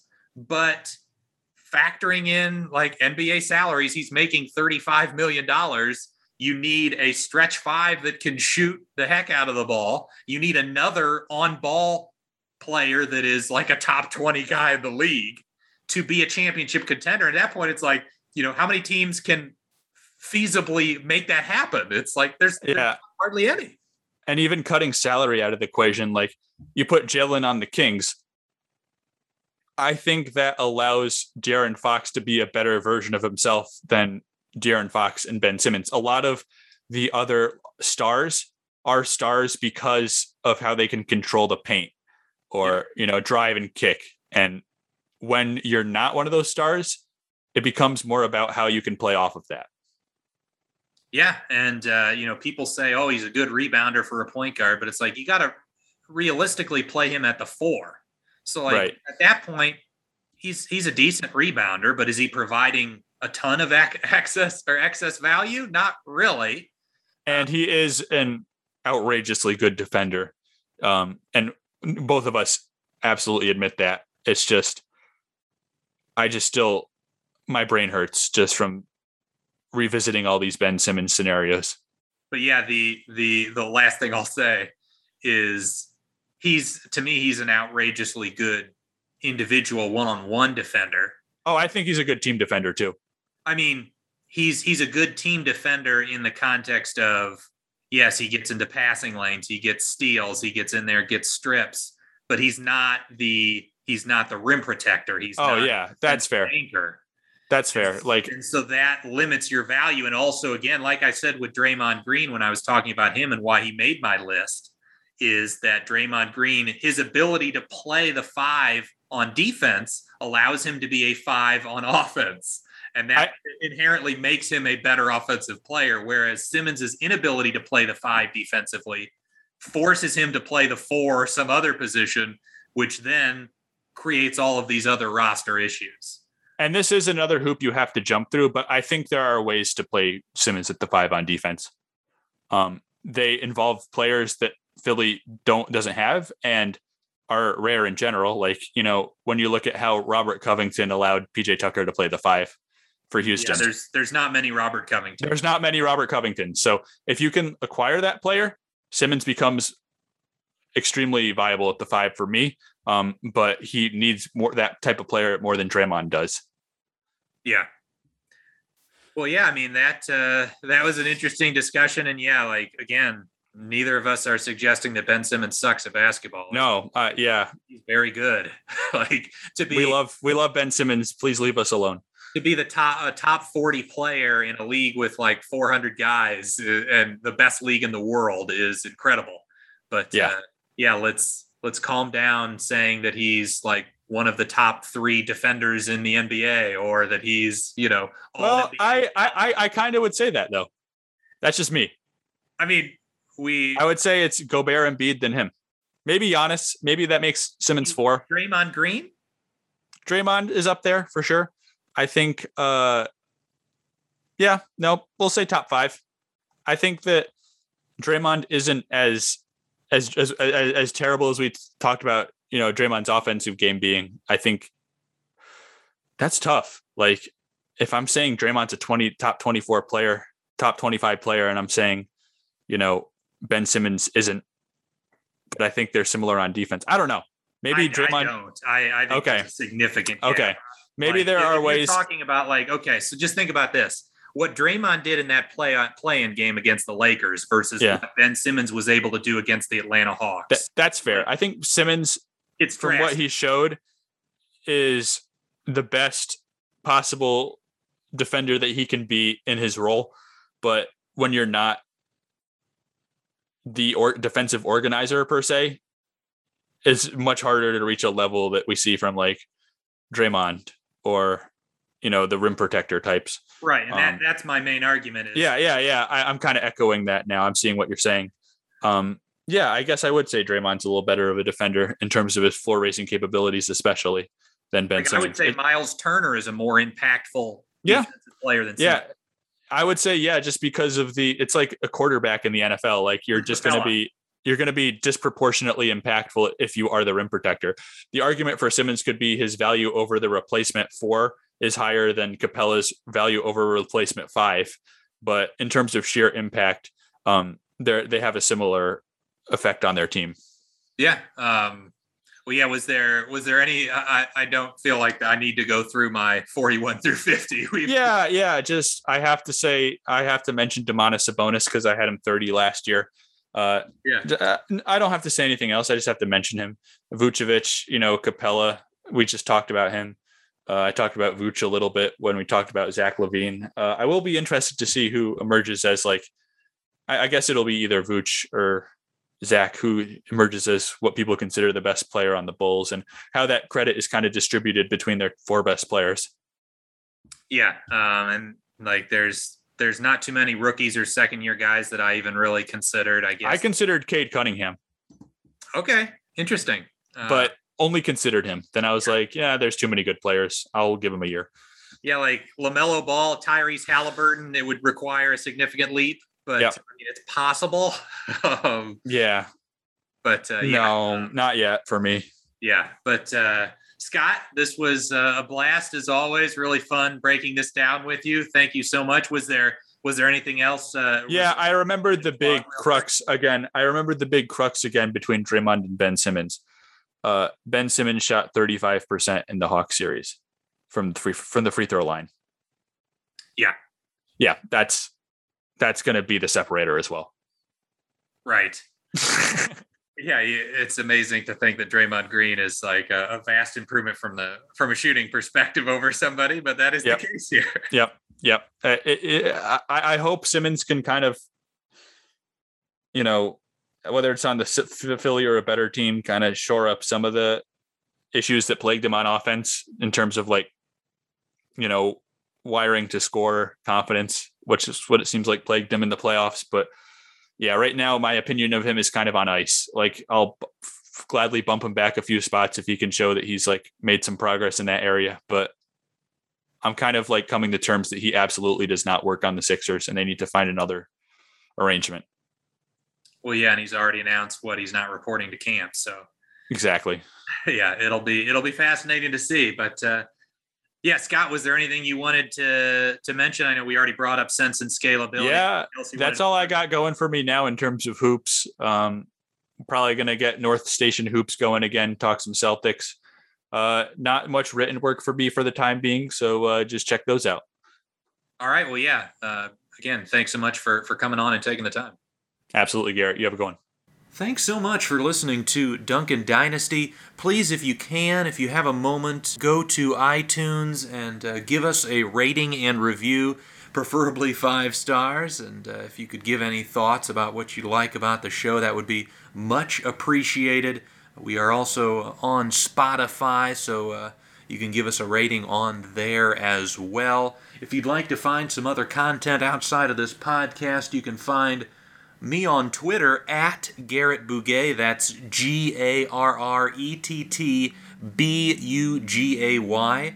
I will be uh, tweeting various uh, N B A thoughts as well as some, some thoughts on some other uh, interests of mine, including soccer and film and television. So uh, if you're looking for some of my takes throughout the, the course of the week, you can find me there. You can find my co-host Corbin Ford on Twitter at Corbin N B A. That's C O R B A N N B A. So uh, he uh, he does a d- does a good job on Twitter as well. He's very active. I'm also doing uh, some work as a contributor for Rip City Project, which uh, does all things Blazers. So if you're looking for some written content, you can check those websites out. Corbin also does his own pod on the side called N B A Today. Uh, he uh, he does some some fun work over there. So so please, I encourage you to check that out. But uh, thanks so much again for for listening, and have a great rest of your day.